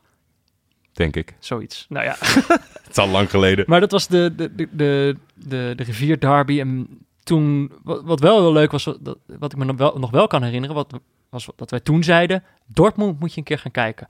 Dat is een hele leuke ploeg. En die deden toen ook heel goed. Bayern had toen ook nog een dip. Dus het leek er echt op van Dortmund gaat eh, kampioen worden. Ja, Eh, ik, had, eh, ik had natuurlijk eh Jadon Sancho, want die scoorde die wedstrijd twee keer. Ja. Eentje heel Ook heel erg onder, gehyped. onder de voet. En dat is natuurlijk wel waar die ook mogen komen. Altijd denk ik wel een prettige speler voor de neutrale kijker. ja. Ik weet ook nog wel dat er een element in, dat, in die wedstrijd zat. Want eh, Tedesco was natuurlijk het wereldwonder. Ja. Die eh, wat is een andersdenkende trainer, een jonge trainer. En die deed het het seizoen daarvoor fantastisch. Met Ja. afschuwelijk, afschuwelijk voetbal. Werd die tweede, dus kwamen ze in de Champions League. Tweede seizoen stort het helemaal in. Ja. En een club in het moderne voetbal met beleid. Die schopt hem eruit en komt terug met Huub Stevens natuurlijk. Als Schalke crisis heeft, dan, uh, dan wordt Huub Stevens op. Maar wel super, dat hebben we natuurlijk op het einde allemaal emotionele beelden opgeleverd. En dat was nog best wel leuk. Maar Tedesco, was, dat was voor mij echt zo'n moment om, om te kunnen delen. Die haalt op een gegeven moment Boekstaller, de spits eraf. En die brengt uh, volgens mij Mendiel in, die Marokkaanse back. Ja. En dat was een, ah, twee backs. Een linksback die nog nooit gescoord had en ze stonden achter. Dat ik zo'n element had van ja, af en toe zijn er al van die diepgaande analyses, artikelen waarvan ik denk van nou ja, misschien snap ik gewoon niet genoeg van voetbal. Mhm. En dat dit, dit slaat bijna dusdanig nergens op dat het kan je het nog wel volgen, zeg maar. Ja. Of is het niet gewoon en toch iets geks om dan na de wedstrijd te kunnen zeggen ja, nieuwe trainer die zag dat een spits voor de linksback. Ja, toch hadden wij toen nog niet gezien dat het zo slecht zou gaan met Schalke. Nou, uh, zo slecht uiteindelijk dat ze echt in degradatienood kwamen. Ja. Het was gewoon de Champions League deelnemer dit seizoen. Uh, en daarna, dit was wel een goede set, toch? Leon oh, nee, Monaco. no, nee, nee, dit was helemaal geen goede set. Nee, ik vergis me. Die was uh, vergelijkbaar met Club tegen... Ja, ja hij was wel beter. Hij was wel beter, maar over, wij hebben... Over clubs die zichzelf lelijk... Over robbelende topclubs die zichzelf lelijk in de problemen hebben gebracht, gesproken. We keken Lyon-Monaco ja. een week later in de Ligue 1 natuurlijk. En dat leek op papier leek dat wel wat. Thierry Henry, natuurlijk trainer van, uh, van Monaco, dat wilden we wel eens zien. Enorm ingekocht na al die verkopen. In de zin van heel veel jonge talenten gehaald. Mm -hmm. Maar dat was, oh, ik kan, ik, nu schiet me dat opeens weer te binnen hoe ontzettend bedroevend dat was, die ploeg. Je kon gewoon zien dat ze, uh, het werd 3-0 voor Lyon. Je kon gewoon zien dat Monaco zich niet echt verzette tegen die gang van zaken, volgens mij. Volgens mij was dat een beetje de... de... Met terugwerkende kracht was er natuurlijk ontzettend veel aan te merken op... Uh, toen was Thierry Henry de trainer. Ja. En dat was zo'n ongelofelijke mismatch voor ik weet niet hoeveel miljoen. En ik zag ook nog in het draaiboek van dat ding staan. Dat was dat moment dat hij die speler uh, terecht terecht wees met, uh, bij de persconferentie. Van je schuift je stoel niet aan. Ja, ja, ja. En ja, daar zat alles in. Ja, daar zat, daar zat, uh, daar zat wel veel in over zijn korte, korte... Ja, ik, het ging die uitzending veel over muziek. Ja, ja omdat Lyon... Red Hot Chili Peppers voor de wedstrijd en oude rock in de rust en een gek cold tune. Dus ja, misschien is dat ook nog een element voor de neutrale kijkers. Dat, dat je wel gewoon prettige muziek wil horen. ja. ja. Actueel of juist niet actueel. Terwijl ik als ik nu aan terugdenk, denk ik, het geeft een ploeg misschien wel meer karakter. En waarschijnlijk heb ik dit ook gewoon in die aflevering gezegd. Maar het geeft de ploeg wel meer karakter dan wanneer keiharde house gaat pompen in een rust of zo. Oh ja, dat, dat zeker weten. Ja. Maar ik, ik, ik ben nog steeds groot voorstander dat jij mededeelde dat uh, Newcastle uh, Carmina Burana uh, ja. om, om toch even goed de sfeer te zetten. Oh ja, oh, dat was ook leuk, ja. Maar toen was het kerst. Toen hebben we ook geen speciale wedstrijd gekeken. Toen nee, hebben we een heel afrondend nee. ding gemaakt. Nieuwjaar was het toen ook nog. Uh, toen kwam hij hoor. Was natuurlijk het moment. Marcel Keizer was op dat moment naar Sporting gegaan. En uh, we hebben dat nog een beetje uitgesteld. Ja, we hebben, al, we hebben hij won alles. Keizerbal elke week behandeld. En dan was het weer 12-0. En dan was het weer een, een comeback in de laatste Was het zo de eerste zeven wedstrijden 31 keer gescoord of zo? Ja, en we gingen dus... De, de, de, ze speelden kort achter elkaar tegen Benfica en Porto. En de, we, we, gaan... Een topper kijken. Topper kijken, want ja. dat is het... Beslissende dat is, dat moment. is het moment eigenlijk ja. in die competitie. Ga je, voor, ga je meedraaien of ga je niet meedraaien? En dat bleek dus niet zo te zijn. 0-0. Dit was als eerste 0-0. Echt een hele slechte wedstrijd. Ja. Ja, dat was, ik, kan, ik kan me er eigenlijk gewoon bijna niks van herinneren. Als ik er nu aan denk. Ik kan me alleen herinneren dat... Ik weet nog dat ik er te laat achter kwam. Volgens mij kwam ik, Ah. stond, ik al stond ik wat anders te doen thuis. Oh, Had je niks gemist? Nee. Ik kan me nog herinneren dat me toen opviel dat uh, Portugese trainers een uh, band om hun arm moeten doen. Onderarm. Uh, um, dus Marcel Keizer had dan een groene en die van Porto had een blauwe. Ja. Om dan aan te geven van welke club ze Ja, dat, dat, kan ik me herinneren. Verder, verder niks. Maar Keizerbal heeft natuurlijk wel uh, tijdens het seizoen toch altijd wel onze aandacht uh, gehouden. Toch? Ja, dit, dit, dit, was natuurlijk ook wel zo'n momentje dat, uh, dat ik eigenlijk een beetje radeloos werd. En dat hield nog wel een paar weken aan. Want ja. we hadden toen gewoon een, een slecht gedaan. begin qua wedstrijd. En toen was er, waren het weer die Belgen. Die zeiden van, geef ons nog een kans, alsjeblieft. Gent-Anderlecht. Ah. Fredbal dachten we toen. Fred Rutte. Dat was nog een beetje uh, ja. waarvoor we dachten van, nou, oké. Okay. Die zat net bij Anderlecht op dat moment. En dan schakel je in. en dan wordt Alexander Surlot... Uh, als, als Cristiano Ronaldo... Uh, dat je al denkt van, och jeetje. Als, als dat het... eh, nee, maar dat staat echt helemaal niks in. Ik weet nog, het meeste heb ik gelachen om eh, Ja, eh, de commentator. het vet is van de soep. Ja, en eh, hij speelde mis- mistig. Jean-Luc Dompé. Ja, het zijn volgens mij over het algemeen staan de Belgen wel als betere taalgebruikers te Ah, boek. Nou ja, dat, het, is, het, het voelde wat, eh, wat romantischer, wat sierlijker taalgebruik. Mistig spelen, het vet is van de soep. Maar ja, verder was was een het verschrikkelijke wedstrijd. Ja, en Anderlecht is natuurlijk ook totaal ingestort het afgelopen seizoen.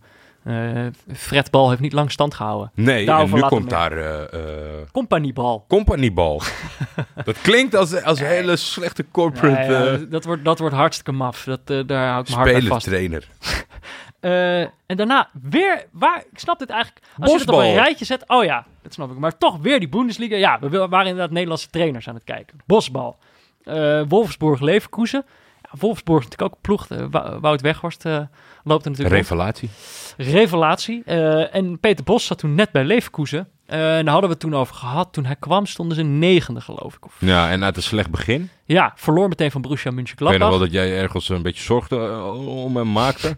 Nou ja, en, en dat was echt een volkomen verkeerde inschatting. Was ik dacht, wat valt er nou te halen? Champions had, League. Ja, maar ik had een beetje onderschat van hoe groot de prestatie het zou zijn om nog Champions League te halen met die ploeg. Of nou, misschien niet met die ploeg, maar vanuit die situatie. Ehm, ik had zoiets van, ja, je kan eigenlijk alleen maar kampioen worden en dan heb je het knap gedaan. Terwijl eigenlijk vind ik nu, nu ik weet dat Peter Bos eh, het heeft gehaald, eh, Champions League, en dus direct de Champions League in gaat, eh, vind ik dat toch een mooie, mooie prestatie. En vooral op de laatste speeldag, met een mooie, mooie prestatie.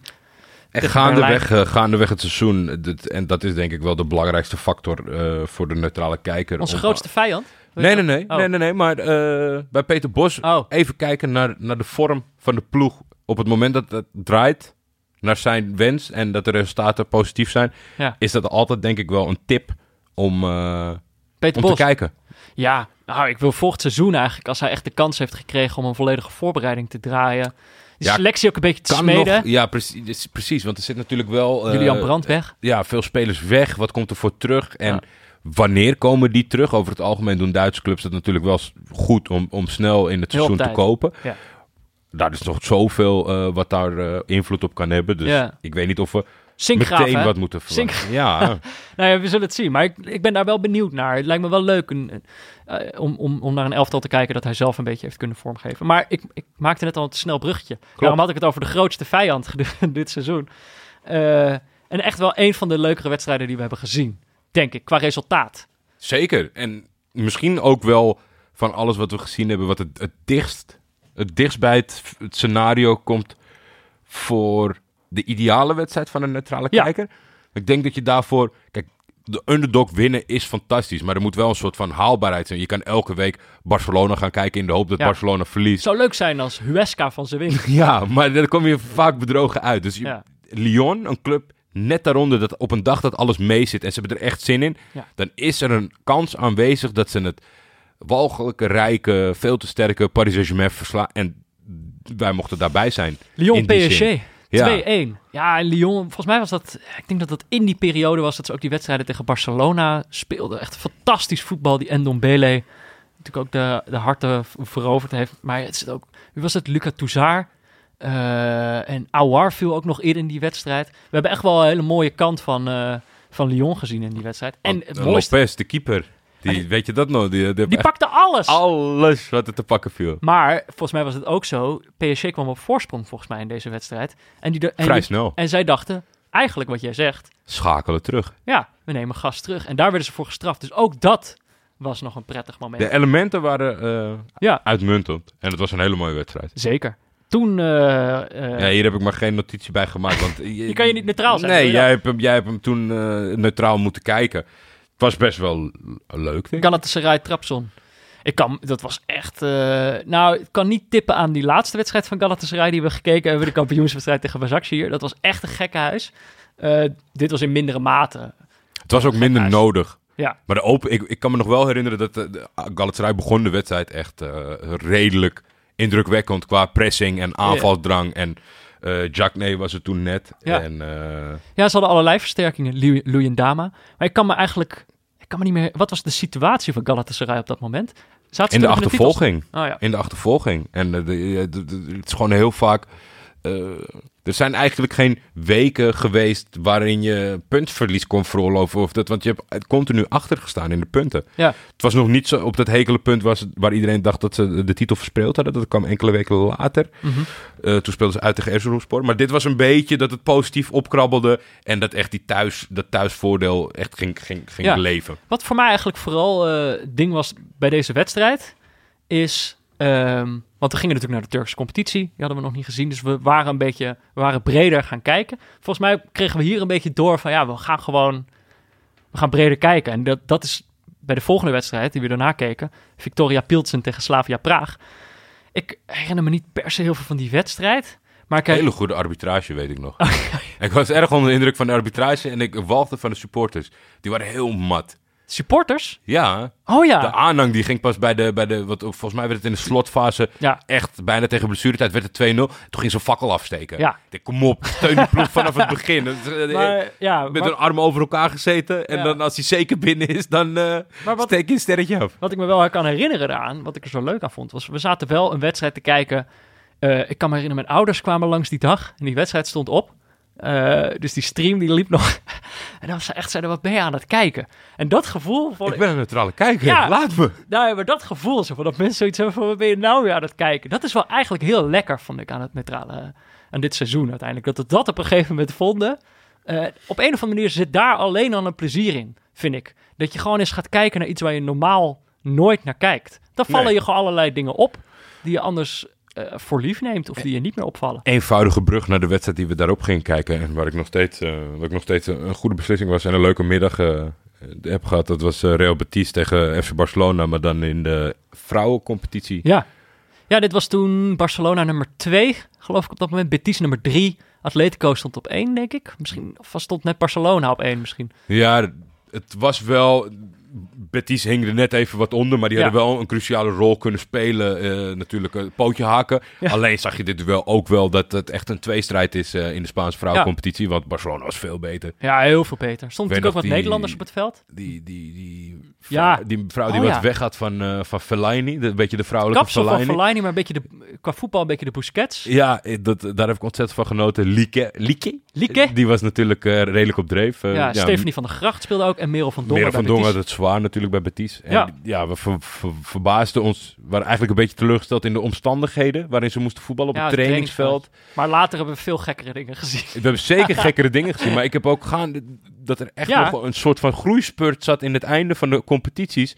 Met betrekking van aandacht. Ziggo stond de finale van de vrouwen uit Champions League uit. Ja. Eh, volgens mij voetbal verplaatste hun wedstrijden in niet. Elk, in elk eh, competitie is er wel zo'n nieuw record gezet. Omdat ze dan een wedstrijd in een, in een groot stadion hebben gespeeld. Ja. Die, die, In het Wanda, toch? Ja, volgens mij de bekerfinale. Ja. En daarna nog de, de kraker eh, om de titel. Ja. Nou, achteraf is dit de enige vrouwenwedstrijd die we hebben gekeken. Ja, hadden we misschien eh, hadden we meer kunnen doen. Maar eh, ja, kwam niet altijd zo uit. St. Pauli HSV, HSV was de week erop.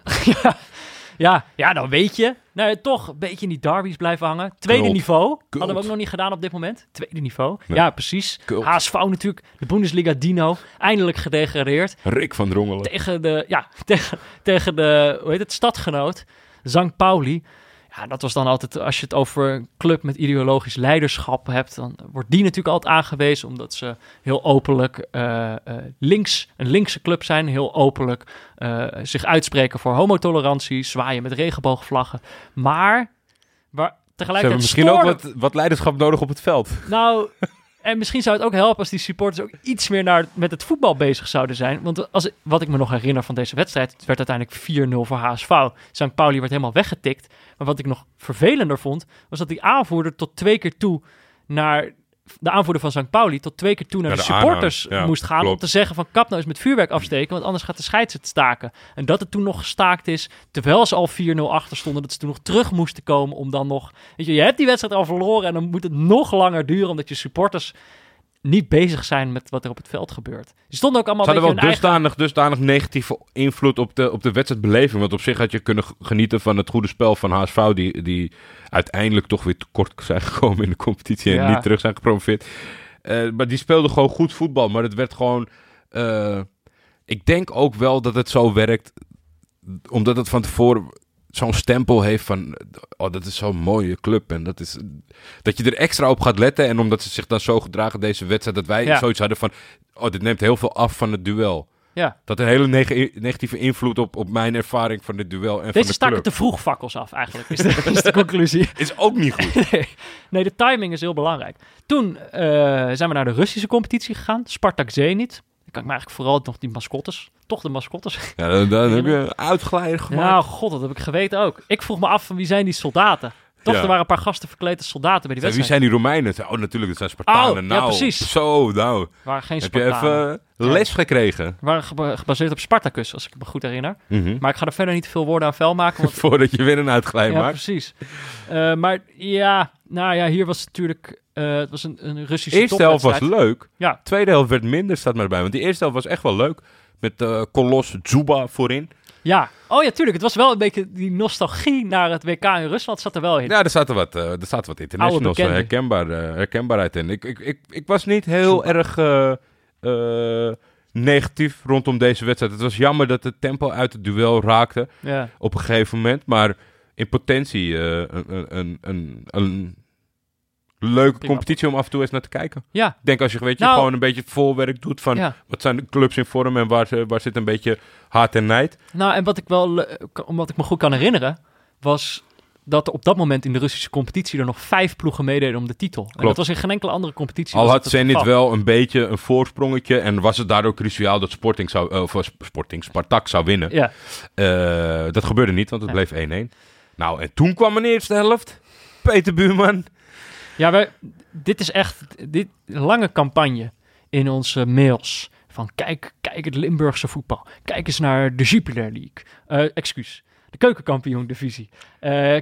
Spe selectiespelers die van vissen houden. ja, nou, enorme campagne om toch eens te kijken naar Roda en VV. Nou, wij laten ons overhalen. Ja, ik had natuurlijk ook, eh, er was al, al vaak in de rectificaties en dat soort zaken het een en ander door de familie Huinen, Jules, eh, ingefluisterd Ja. van MPV-zijde. Nou, ik dacht, heets van de strijd. Ik heb, je, je- ken, je- ken je dat fragment dat die supporter naar het uitvak rent en iemand wil slaan, maar daar uitglijdt en naar beneden valt? Dat was ook tijdens Roda MVV. Oh, maar was dat wel tijdens deze Roda en VV? Nee, dat was, eh, dat Ah, ja. was bij, eh, bij Maastricht, Ja. bij MVV. Dus het, het, heeft, het had wat hilarisch. Dus zeg maar mensen die elkaar heel erg haten, maar Ja. dat niet heel goed kunnen uiten. En misschien maar goed ook, want zo is er geen geweld. Eh Jij was echt pissig. ingrediënten waren wel oké, maar die, eerste helft. Ik, ik kan het. Ik kan me herinneren, jij was echt, jij was echt eh, pissig, moedeloos. Terwijl jij bent echt heel optimistisch, ben jij. Maar dat, dit, deze wedstrijd had het heel snel uit je gebeukt. Nee, ik, ik, ik moet zeggen, tussen, tussen eh, laten we zeggen, Congo-Congo en dan twee, drie goede potjes. Dat ook wel gewoon te maken met dat, eh, Ja, dat we echt we een we beetje... kozen een beetje. We vroegen ons toen af, zijn er gewoon niet zoveel leuke wedstrijden? Kan ik me... Ja, Zijn er gewoon niet zoveel leuke wedstrijden of kiezen wij steeds fout? Dat weet je natuurlijk ook niet.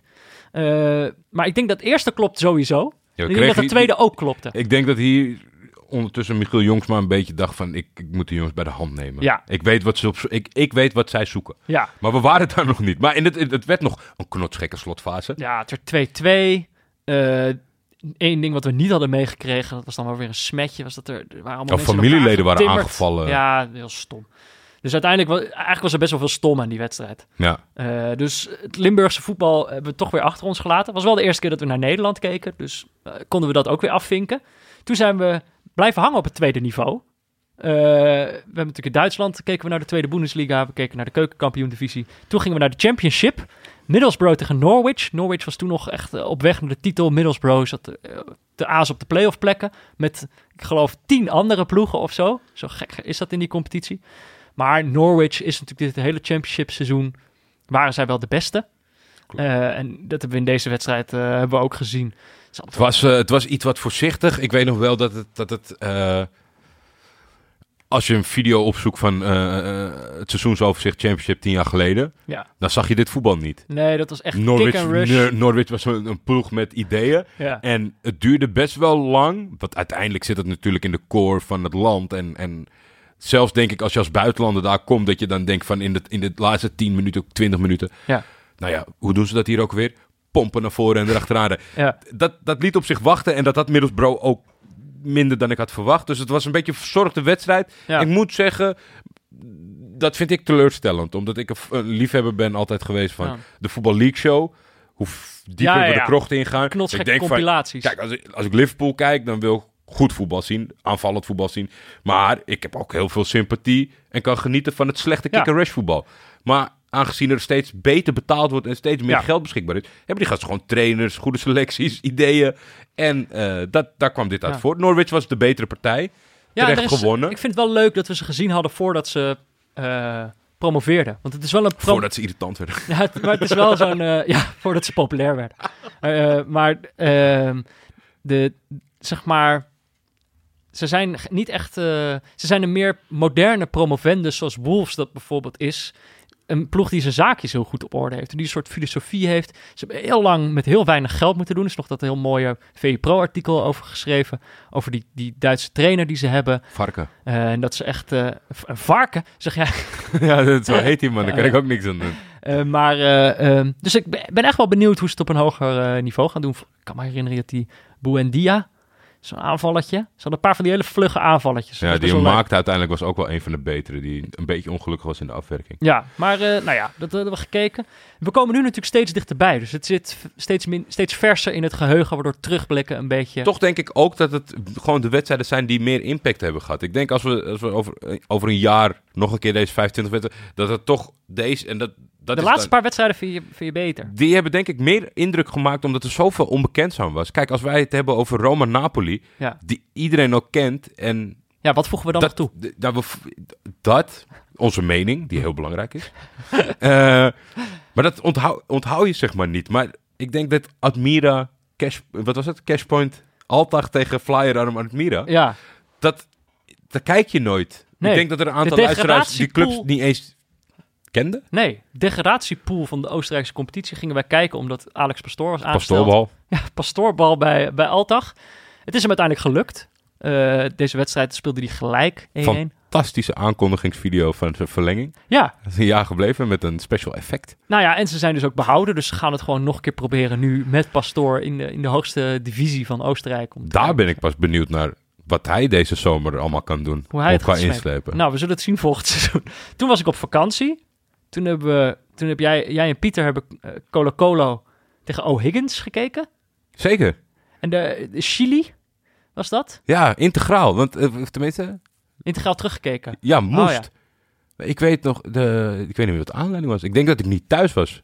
En Pieter Oh. heeft sowieso een maling aan zijn verplichtingen. Dus die zei, kijk morgenochtend wel. ik denk, nou, leuk Pieter. Dan Ja. ik ook. maar dan kon je, dat, kon- dat weet ik nog wel. We moesten om en om kijken. We konden niet tegelijk in dat account waarop we keken. Ah. Dus hij had hem eerst ja, ik heb hem gezien. Het was ook gelijk, eh, het was de langste wedstrijd van het, eh, van, van het, eh, of de langste, nee, niet de langste, Dat langste, weet ik niet meer. de langste aflevering van het seizoen. Ja, die, die Anne van Dag en Nacht Media. Die Zat hij er stond een hier keer bij? beetje... Duurde bijna, nou, gaan we, nu wel, we gaan er nu wel overheen hoor, Jordi. Ik hoop het. Luisteraars weten nu al van, ah, dit, dit wordt veel langer. Die, kun- die kunnen dat nu al zien, want die hebben op het ding gedrukt. En die zagen, nou ja, Ik hoop niet dat er veel mensen zijn die moedeloos worden van die, van die cijfertjes rechts. Hoe lang het duurt. Dat ze Nou, gewoon niet... ik vind nu is het echt geoorloofd omdat het de laatste is. En omdat, eh, omdat ze straks een paar weken zonder moeten. Toch, dan luistert hij hem gewoon in twee keer. Ik zou het wel leuk vinden om een berichtje te ontvangen. Als, al is het van één iemand. Die eh, zo aangeeft van nou... Drie uur duurt wel lang. Verdeel ik lekker. Maar dat je hem dan toch in één ruk hebt geluid. Omdat je niet kon stoppen. Ja, nee, dat, zou ik graag... eh, Dat zou ik leuk vinden. Toen eh, Corinthians Sao Paulo. Kan ik, me kan ik me nauwelijks herinneren. Maar dat was ook een finale, toch? ja, eh, finale met eh Wagner Love, Oh. de winnende. Ja, en het was de finale van het staatskampioenschap. Staatskampioenschap. Zijn we nog ontzettend bij Spek en geholpen. bonen Peter competitie. van der Leun, eh, waarom dat allemaal belangrijk was. En, en eigenlijk waarom dat veranderd zou moeten worden om het Braziliaanse voetbal te redden, maar dat niemand daar wat deed. Ja. Eh, Maar een winnende goal van Wagner Love, dat doet wel iets met je. Vond ik wel mooi.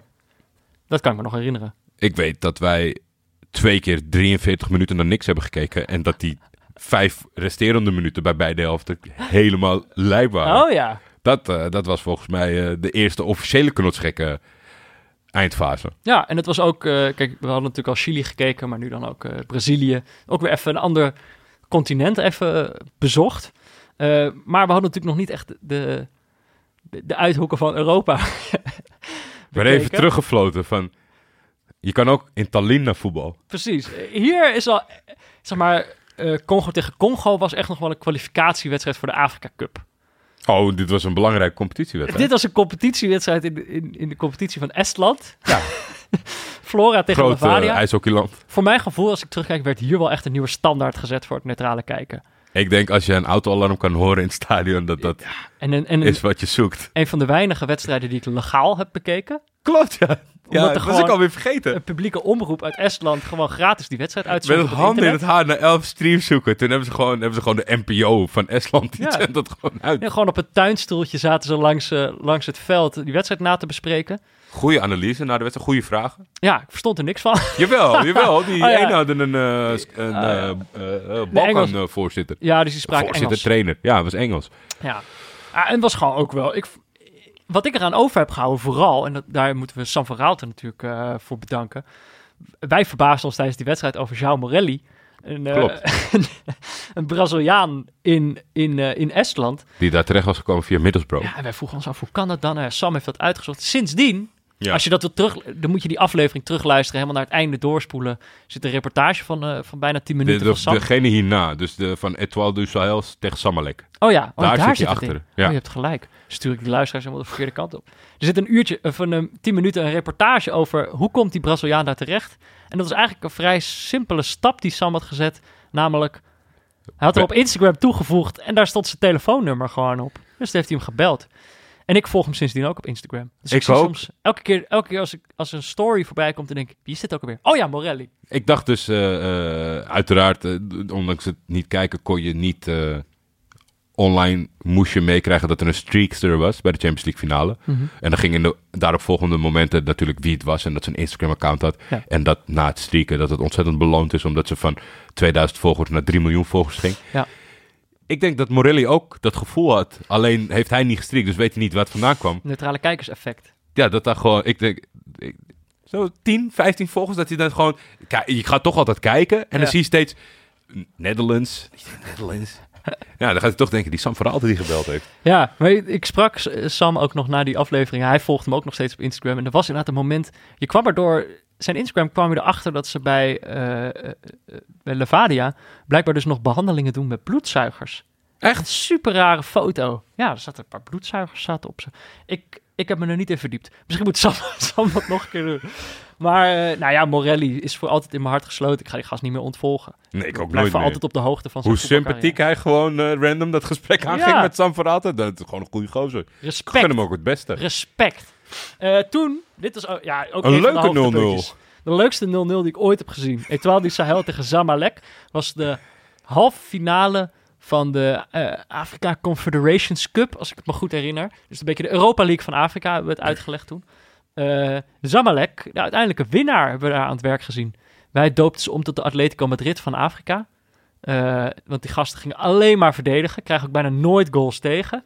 In deze wedstrijd hebben ze gewoon echt niet de intentie gehad om te scoren. Is ook niet gebeurd, maar het is ook nog eens gelukt om de tegenstander van het scoren af te houden. En dat is extra gek als je bedenkt dat dit de wedstrijd was waarin de keeper een tweede geel kreeg omdat hij de bal pakte buiten het penaltygebied en er nog 10 minuten een veldspeler met handschoenen aan in de goal heeft gestaan. Ik hoop dat, ze, eh, na, aanleiding van dit duel, hoopte ik dat er een categorie kwam bij de Oscars. Voor eh, best beste acteur op de sportvelden. Oh ja, die keeper heeft nog gedaan alsof hij een hersenschudding had. Wij hadden, ik was echt serieus een paar minuten, want ik vind, nee, ik denk iedereen, maar ik kan er gewoon echt heel slecht tegen als er zoiets naars gebeurt op Ja. het veld.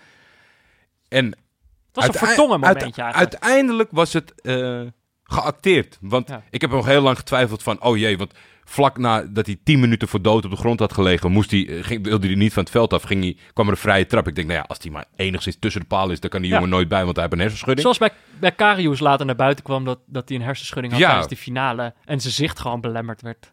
En dit was denk ik qua hoe het eruit zag tien keer erger. Want bij Karius kwam Ja. pas in de, in de zoveelste herhaling dat hij inderdaad een tik op zijn hoofd had gekregen. En deze man deed gewoon echt alsof hij, alsof hij oud was. Ja. En gedurende de rest van de wedstrijd gebeurde er, was er niks meer met hem aan de hand. En haalde hij de ene naar de andere bal bij. En op onverklaarbare reden pakte hij die bal. Waarvan wij allebei niet 100% weten of hij buiten de 16 was. Weet niemand. Nee. Eh, en toen moesten ze nog een aantal minuten. Maar eh Etoile du Sahel was aanvallend zo zwak. Dat ze Ja. niet één keer geschoten hebben in de zes minuten, Probeerden de zeven minuten zonder ja. keeper op doel. Probeerden de gekste volleys, die gasten. Heel zenuwachtig voetbal. Moedeloos werd je ervan. Ja. En dat, dat was, ik heb nog dus even gekeken, voornamelijk omdat Berka speelde in die finale eerst thuis. Ja. Ik denk, nou, als En Zamalek, toen wonnen ze 1-0, hè? als Zamalek dan achterkomt, dan ga ik wel voor die andere wedstrijd zien. Want dan, misschien zit er, Je hebt het gekeken. zit er toch iets in Zamalek dat ze kunnen aanvallen.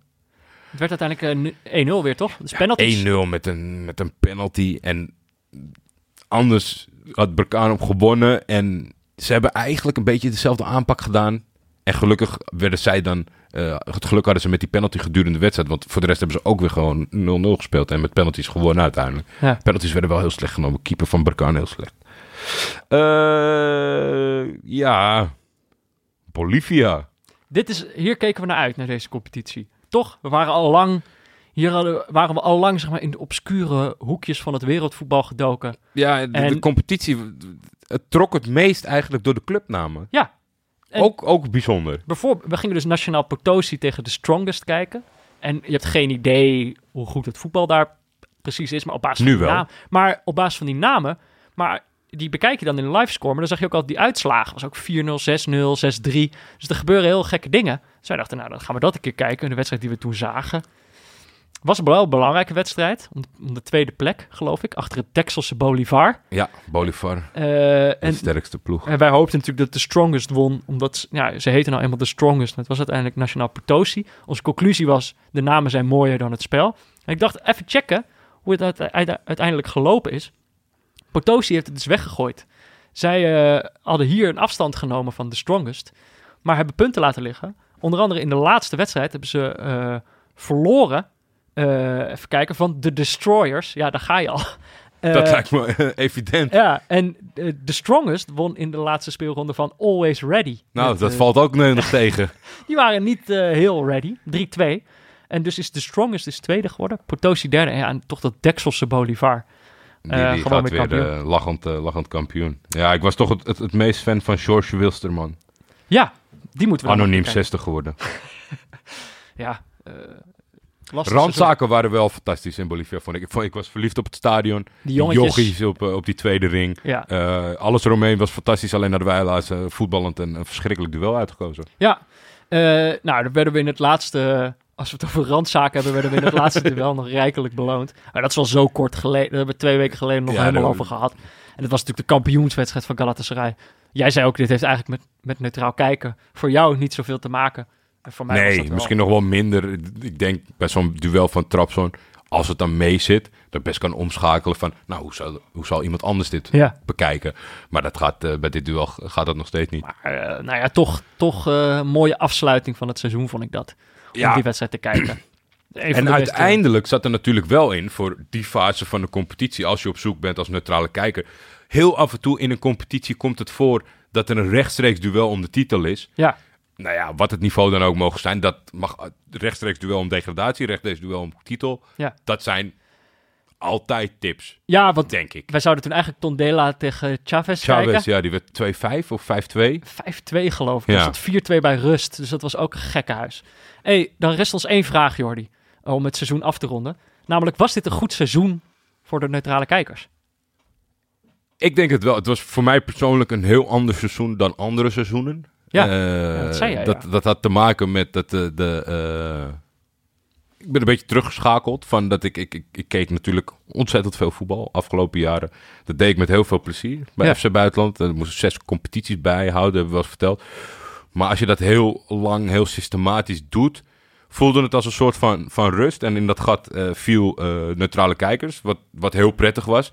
En daarnaast hebben natuurlijk maar niet-neutrale clubs er ook een soort van raar seizoen van gemaakt. Met Ja. de exceptionele gang van zaken in Europa van, van Ajax. Ja, Eh, de titelstrijd in Turkije die een gekke wending had.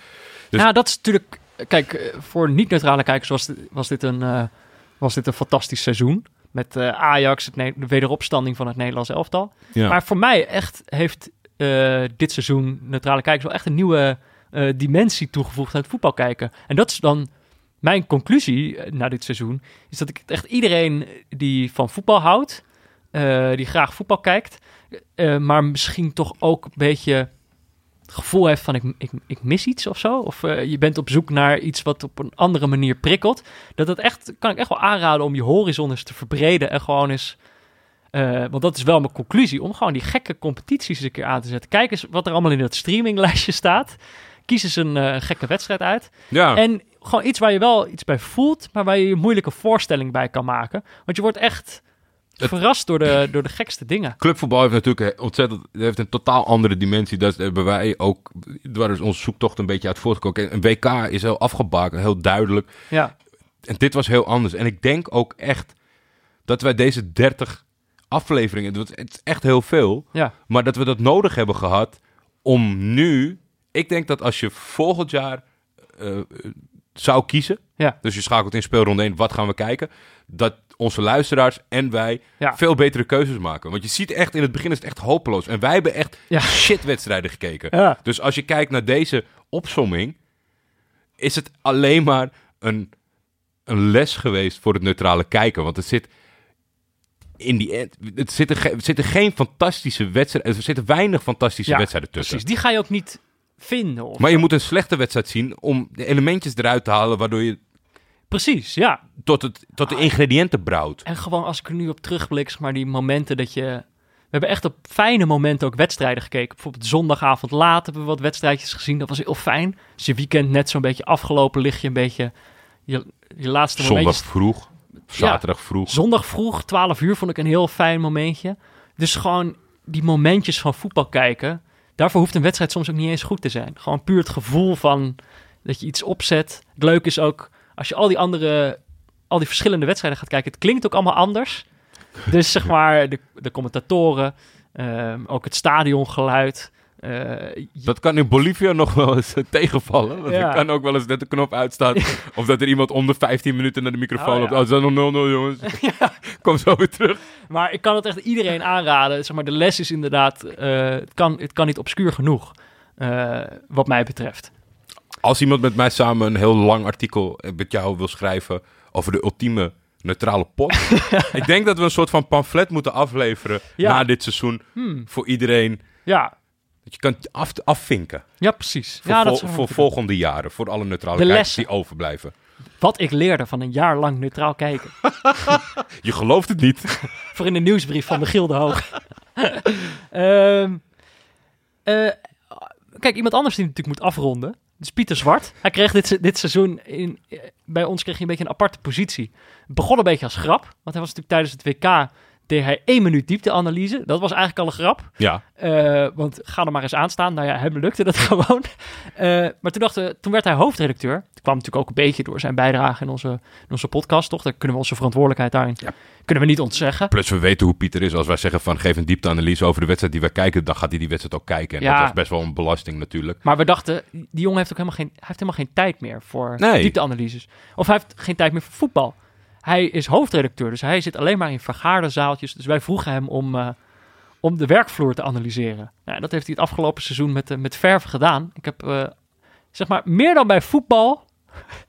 heb ik bij deze, al deze kantoorstukken meer woorden gehoord die ik niet kende. Absoluut, absoluut. hij heeft ons verschillende lessen gegeven over scrummen. En ik ben benieuwd hoe hij terugkijkt op dit seizoen. Kijk een pressing. Pressing. Ik ben geen rugbier, maar dit was voor mij toch een beetje het seizoen van de scrum. Althans, zo heb ik het gepresenteerd in deze minuut. Wat ooit begon als de minuut met serieuze voetbalduiding in neutrale kijkers, transformeerde in een blokje vol taal dat normaal gesproken door managementgoeroes gebezigd wordt. Volgens het stramien, voorbeeld van de werkvloer, koppeling naar het voetbal, slot waarin werk en voetbal bij elkaar komen. Volgens die structuur moet ik nu die koppeling maken, dus hierbij. De Champions League finale heeft laten zien dat er altijd een verschil zit tussen het plan en wat er uiteindelijk gebeurt. Liverpool had heus wel de intentie om aan te vallen, maar mede door de vroege voorsprong kwam er niet heel veel van terecht. Als je iets hebt, dan kan je het verliezen. En het is heel menselijk om dan onbewust wat behoudende keuzes te maken. Uiteindelijk telt toch het resultaat. Dat is ook zo met scrubben. Hippe termen zijn leuk, maar uiteindelijk stellen mensen toch de vraag: wat levert het op? Ik ben blij dat ik daarom nu kan zeggen: een groei van tientallen procenten in bereik en streamstarts, plus 10.000 pro-abonnees. Dat had een stuk slechter gekund. Kijk een pressing. Kijk een pressing. Hey, eh... Uh, wij, Jordi en ik namen het heel even kort pauze, maar er is iets Er is iets gebeurd, joh. Er zijn een paar mensen binnengekomen in deze studio. Bij wijze van verrassing. Jij keek, jij keek heel even om, terwijl, terwijl Pieter met zijn minuutje bezig was. En je, ze- en je zegt, kijk, kijk eens wie daar staan. Ja, nee, dat, jij kijkt altijd naar het raam. Ja, En dan moet, Nou, ik, niet, moet, ik, moet ik uit jouw gezicht opmaken van... Ben je boos op iemand? Staat er iemand gek te doen? Het zit in mijn rug, maar ik draai niet vermoedend om. En ik zie eh ons partners en een eh, klein mannetje en een klein binnenkomen. mannetje. nou, dat is leuk. hey, ehm, willen, jullie even, willen jullie even hoi zeggen? Willen jullie even voorstellen? Hi, ik ben Charlotte. en ik heb hier een kleine man, dat is Vic. Slaapt hij of is hij gewoon... Nee, hij slaapt nu Hij is gewoon aan het chillen. Oh, Oké, hij Ja. slaapt. En ik ben Julie. Waarom... Jullie hebben dit gewoon stiekem met z'n tweeën bekokstoofd dat jullie, dat jullie hierheen zouden komen. Ja, wij dachten, het is de laatste, jullie laatste aflevering van dit seizoen, dus we komen jullie even verrassen. Ja, wat leuk. Ja, dit zijn natuurlijk... Dit zijn de mensen tegen wie, tegenover wie wij ons altijd schuldig moeten voelen. Als we, tegenover wie het steeds slechter te verantwoorden ja, maar dat, dat, gaat, dat gaat mij natuurlijk een stuk beter af. Want ik weet niet hoe het voor jullie is. Maar kijk, de, de lot sinds ik... Ik ben eigenlijk minder voetbal gaan kijken dan dat ik ooit deed. Dus ik denk dat het in- bij jou thuis toch anders is geworden. Bij Ik- mij is het alleen maar afgenomen. Bij jou is het ontzettend veel toegenomen, denk ik, van Ik random voetbal. Wat vind jij ervan, Julie? Ik denk dat je wel meer voetbal bent gaan kijken. en die ene keer dat je een wedstrijd aan het kijken was, ik weet niet, was het nou in Roemenië of zo, een leeg veld. Waar buiten een eh, auto-alarm Hè, afging. Het was Estland, omdat- Estland, omdat er zo weinig mensen in de zaal zaten. Toen dacht ik wel een beetje van, moet dit nou ook nog? maar eh, verder is het ook Ja. hartstikke gezellig als je thuis aan het kijken bent. Ja. Kan niet altijd meekijken. Moet dat, moet dat ook nog? Ja, dat is wel een goede vraag. Die stellen, die stellen we ons eigenlijk vrij weinig. en jij, maar jij hebt er dus niet zoveel last van. Nee, nee, behalve wat gemopper af en toe als, eh, als eh, de streaming het niet doet. Eh, verder heb ik er niet zoveel last van, nee. Ik kijk zelfs mee. Maar wij vroegen net of jullie, of jullie nog bij het laatste blokje dat we nu nog gaan bespreken wilden blijven zitten. Maar dat is toch, eh, dat wordt toch resoluut van de hand geweest. jullie, gaan, jullie gaan liever weer naar buiten. Je worden wij weer, begrijpelijk, want het is... eh, zitten wij hier weer met z'n tweeën. Nou, is goed. Leuke verrassing. achter elke goede podcast staan eh, twee sterke vrouwen. En, en een, heel, een heel kleine baby. Je, je, je kan nu goed zien voor, voor de Ja, mensen van die trui is veel te auto.nl. Die trui is groter dan hij zelf. Nou, nee, maar die mouwen vooral. Hij, hij past gewoon in één mouw. Ik denk dat dit serieus vier jaar is, vijf jaar? Ja, maar ja, Of niet? het kan gewoon niet kleiner, denk ik. Ah joh, lekker warm. Iets om naar uit te kijken. Net als het derde seizoen van Neutrale Kijkers. nou, tot zo. Tot zo. Gaan jullie buiten zitten? Ja. Oké, nou dan. Dan zien we jullie zo. Doei. Nou, Jordi. De verrassing. Hmm. Hier maak je het voor, hè? hey, eh nou ja, er kwam dus even wat tussen. Maar normaal kunnen we altijd heel makkelijk dat bruggetje maken van Pieter Zwart naar het VI Pro artikel van de week. Het is een beetje, eh, kijk, als zo'n seizoen een beetje tot einde komt. De voorbeschouwingen voor de Nations League en het Vrouwen-WK staan er nog niet helemaal op. Ehm, dus het artikel van de week, wat je Ik denk dat Pieter de teugels een beetje heeft laten vieren. Het WK gaat bijna beginnen van de vrouwen. Maar je kunt natuurlijk altijd bij ons eh, gratis een artikel lezen vi- via vi.nl slash neutrale kijkers. Eh, dat is deze week hebben we dan toch maar gekozen voor eh, de zeven gezichten van de Champions League winnaar Liverpool. Is wel leuk. Is natuurlijk wel een van de leukste ploegen die je dit seizoen hebt gezien. Analyse van eh, the man himself. Zeven verschillende manieren waarop je dit Liverpool kan duiden. Doet hij er ook nog gewoon allemaal bij. Ja, maar er is nog een ander ding. Jij wilde eigenlijk jij wilde iets gaan weggeven, toch? Maar we weten nog niet of dat mag. Dan moet ik het zo meteen nog even vragen aan Pieter. Ik, Ja. ja. Kijk, eh, Hij heeft dat, hij heeft dat blad gemaakt. En letterlijk, eh, d- ja, want er was ook een avond, die was om dat, om dat blad heen gemaakt. Eh, De toekomst van het voetbal Ja. heet de uitgave. En dat is een hartstikke mooi boekje. Maar ik maak, toen, toen hij dat bekend maakte op, op Twitter, Hm. van die avond komt eraan, maakte ik een grapje van, hé hey Pieter, gastenlijst. In de tussentijd was het uitverkocht. Is echt geen grap, hè? Want ik heb het niet durven openbaar te vertellen. Ik zei, ja, ik zie je daar, ik zie je Ja, daar. ik Maar zag had je altijd elke keer aarzelen. ik had helemaal geen kaart. En toen was er dus een oproep, eh, één dag van tevoren, een super aardige man. Die zei van, eh, die was heel makkelijk. Ik zei, ja, moet je niet even een tikkie sturen? Dan kan ik hem vast. Zei, ah nee joh, dat komt wel. Hier is mijn rekening, maak maar een keer over. Hier heb je je kaart, kan, heb je goed ontvangen. Ah, je wilde dat bladnaam sturen. Nee, Oh. eh, die gaf een toegangskaartje. Daardoor kon ik erbij zijn. Want Ja. het was natuurlijk, eh, die avond, eh die was afgelopen week dinsdag? Ja, ik denk het. Ja, Ja. Het was, ja de dag van de OV-staking was dat. Ja, klopt. Ja, ik, Daarom gaf hij zijn kaartje weg waarschijnlijk. volgens mij was de, bedoeling, eh, was de bedoeling dat wij eh, er eentje weg... Alleen zou het natuurlijk vorige week beter getimed zijn net voor die avond. Maar Ja. ik denk dat er nog steeds een heleboel mensen eh, of het gemist hebben... Of zoals Ons, heel veel luisteraars van ons hebben ook... eh, ja, hoe lang zijn we bezig geweest om ze schop onder een hol te geven... om, om een abonnement af te ah, sluiten? en we zien dat het werkt. Pieter doet wel updates van de cijfers. Een euro per maand, dan mag het werken. Het is echt een schande als je het niet hebt. Maar neem dus vooral een abonnement op VI Pro. Dat kan dus voor een euro per maand. Eh, en laat dan even weten dat je via de neutrale kijkers komt. En die, die weggevenactie, daar kijken we dan morgen nog wel even naar, toch? Ja, ik dat denk wel. zie Ik- je wel verschijnen op Kijk, Twitter. weet je, het werkt ook een beetje zo. Hij kan nu niet terugkrabbelen. Maar hij- je weet dat Pieter, die staat, eh, dat is echt zo'n... We geven eh, er tien weg! Het is echt zo'n rolmodel CEO, want die staat dan om drie uur s'nachts op. Want waarom, eh, dan kan je het beste denken. En dan zet hij dit als eerste op. en dan denk je, fuck. En dan als wij wakker worden, zegt hij, ja, geef maar zo'n boek weg. Ik had nog wel één. Volgens mij is het terug te kijken, die avond. Via een stream, eh, want er liep ook een stream eh, bij de Ja. Bali, niet zeker. Denk het ja, er was wat problemen met muziek, geloof ik. Oké. Door de, de rechten van muziek Oh, klopte niet helemaal. dat dus zou vervelend zijn. maar volgens mij hebben ze hem gere-upload. Dus ik denk dat je hem wel kan zien. Er is voor mij één mysterie. Dat vind ik uh, Hedwiges Maduro. Heb je daar wel eens over nagedacht? Nou, Die, die, die, op die avond viel mij op dat hij, dat hij het hartstikke leuk deed. Ja, maar hij is natuurlijk ook analist, analist bij Fox. Mhm. En ik, ik, ik, ik, ik, vond het contrast eh, zo groot. Ik denk Wat dat, hoe leuk hij hier was. Nou, ja, nou, niet... Ik weet niet of leuk het goede woord is. Ik, ik denk dat gewoon eh, de tijden die je krijgt, zeg maar aan het veld, om zo een, om een hele vluchtige analyse te doen Fox, voor de ja. wedstrijd, ja, wat, wat, wat zijn werk is, omdat die blokken zo klein zijn, dat het hem niet helemaal lukt om, om in, inhoudelijk goede Om tot zijn kracht te komen. ja, inderdaad. Want hij was altijd, eh, toen hij nog actief speler was, dan eh, echt waar, van, van, alle spelers werkten graag mee. eh, zeiden van, doe skypen of stuur even een filmpje in. En hij kwam echt altijd, kon altijd en altijd leuke verhalen. En die avond ook van een van de sterren, vond ik. Ja. Ja, ik weet, ik weet niet echt eh, wat, wat, er- wat... Slow TV pleit je eigenlijk voor. Denk het wel. Denk maar het wel. ik was, ik was eh, blij verrast door hem. En ik, ik moet zeggen, ik moet eerlijk bekennen dat ik hem op Fox niet zoveel heb gezien. Dus dat ik dat niet eh, kan vergelijken. Maar ik dacht die avond, want hij was er vorig jaar ook, ook, ook ja, bij de die boekpresentatie. boekpresentatie van Pieter. En ik vond dus een enorm verschil ook hoeveel beter die geworden was. Of gewoon hoeveel beter hij uit de verf kwam op, Ja. op deze tweede avond. Goed. Pieter Zwart gehad. Piet Zwart gehad. Eh, we hebben het net natuurlijk gehad over alle, alle wedstrijden die we voor deze eh, podcast gekeken hebben. We hebben natuurlijk eigenlijk vooral over, over veel randzaken gehad, over heel veel andere dingen. Dus wat we ook hebben gedaan, is we zijn even door al die oude draaiboeken heen gegaan. We zijn even gaan kijken welke verhalen hebben nog een update nodig.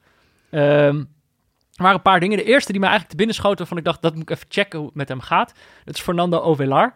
Dat is Ja. de speler die we dit jaar eh, eh, verschillende keren eh, gehyped hebben en afgeschreven hebben. Dus een jongen die op 14-jarige leeftijd scoorde in de klassieker van Paraguay.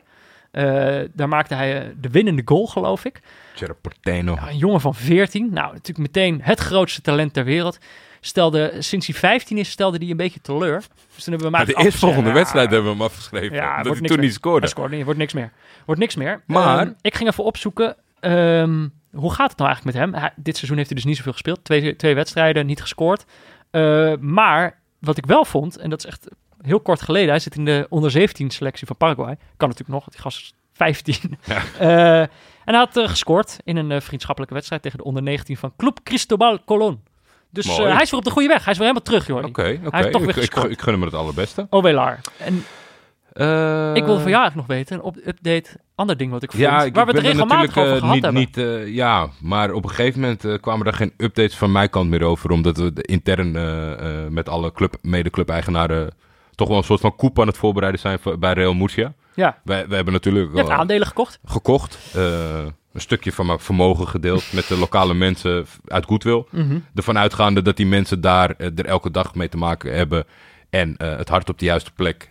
En Dat dus je dat gaat dat presteren. Ja. ja. en dan krijg je elke, elke wedstrijd eh, krijg je hartstikke leuke nieuwsbrieven met eh, thank you senior en eh, we, we, we proberen echt ons best te doen. Maar hoe is het afgelopen? Ja, super anoniem, elfde geworden. Wel, wel nog lekker dat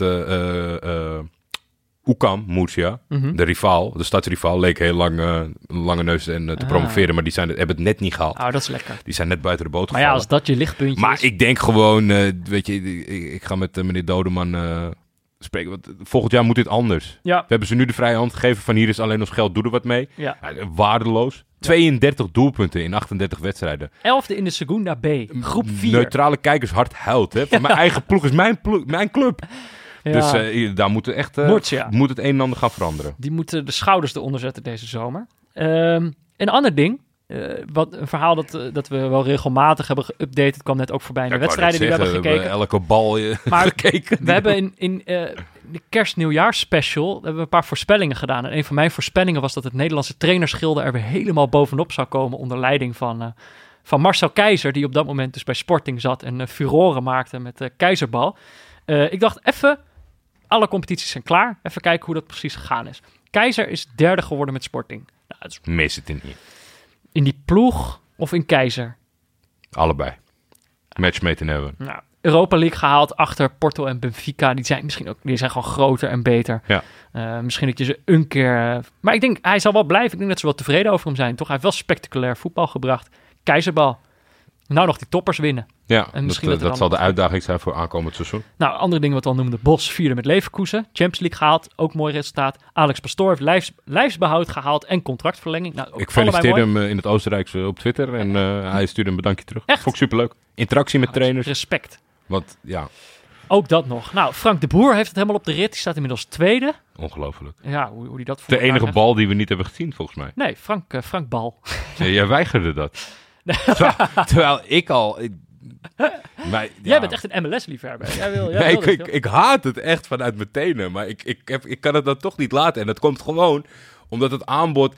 Weet je, af en toe als je dan laat gaat slapen... dan de Eurosport dan net voordat ik naar bed wil gaan... half één of één uur... Frank de Boer staat zo met Atlet. Denk, ja, ga toch even heel even kijken. Maar ik vind, ik vind Hij echt... heeft wel op de rit. Ik vind het echt goed voor hem. Ja, ik ben ook wel blij. Ik gun, hem dan, gun, het, gun het hem dat wel. Eh, en dan heb je dus nog Huub Stevens. Eh, die Schalke heeft behoed Ja. voor degradatie. Meer tranen dan doelpunten. Ja joh, en die gast die is, die is hard, die is knettergek. Eh echt een, een sieraad van het Nederlandse trainerschilde. Eh, maar de enige smet eigenlijk is het resultaat. De enige smet is Fred. Fred Rutte heeft, heeft Anderlecht gewoon... Ja, Oh, woordkunst. ik wou zeggen, niet hoogstpersoonlijk, maar die heeft het toch, was er wel bij toen ze naar de afgrond afgeleden. Anderlecht, dat was niet best. Maar op zich, Nederlands trainerschilde staat er weer op.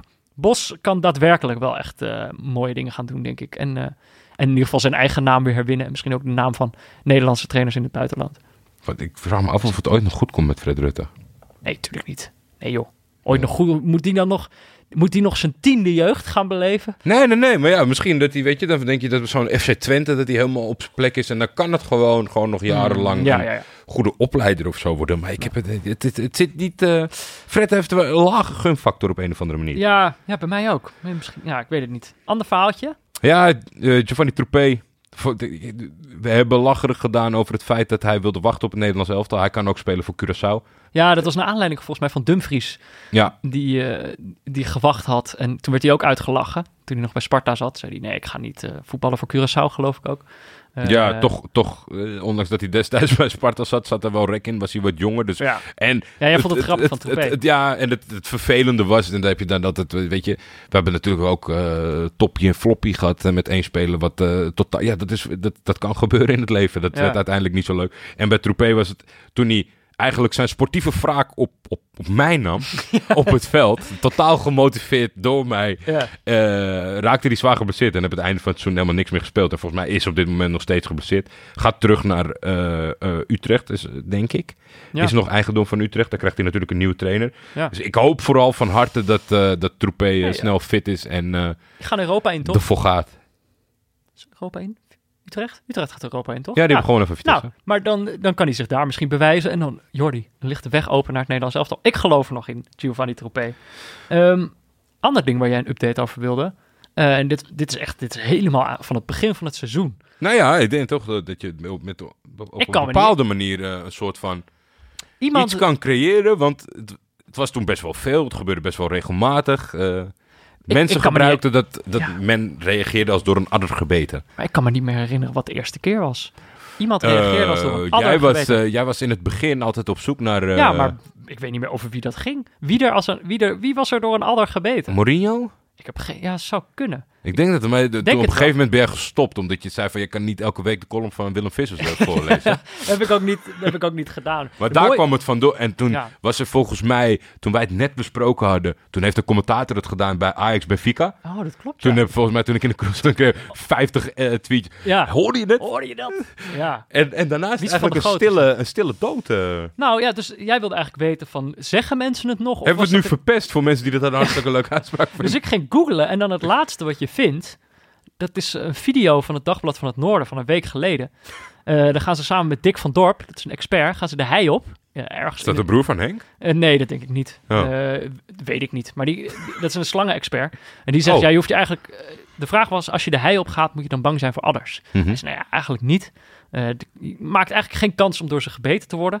Alleen als je naar ze op zoek gaat, zoals ik. dus hij zocht het gevaar wel op, maar hij had zich wel goed beschermd. Verder had hij nog wat tips. Hij zegt, ja, eh, ze bijten eigenlijk... Ze gaan niet naar je benen happen of zo. Ze bijten alleen naar wat hun direct in gevaar brengt. Dus ze gaan eerder in je schoen bijten. Dus als je de hei op gaat, wel stevige schoenen aantrekken. Anders, niet van die Ja, maar- sneakertjes, niet van die Yeezys. Daar bijten, bijten die adders dwars doorheen. Ik vind het dus... Ik vind dat moeilijk wat hij zegt. Want als je op de hei loopt...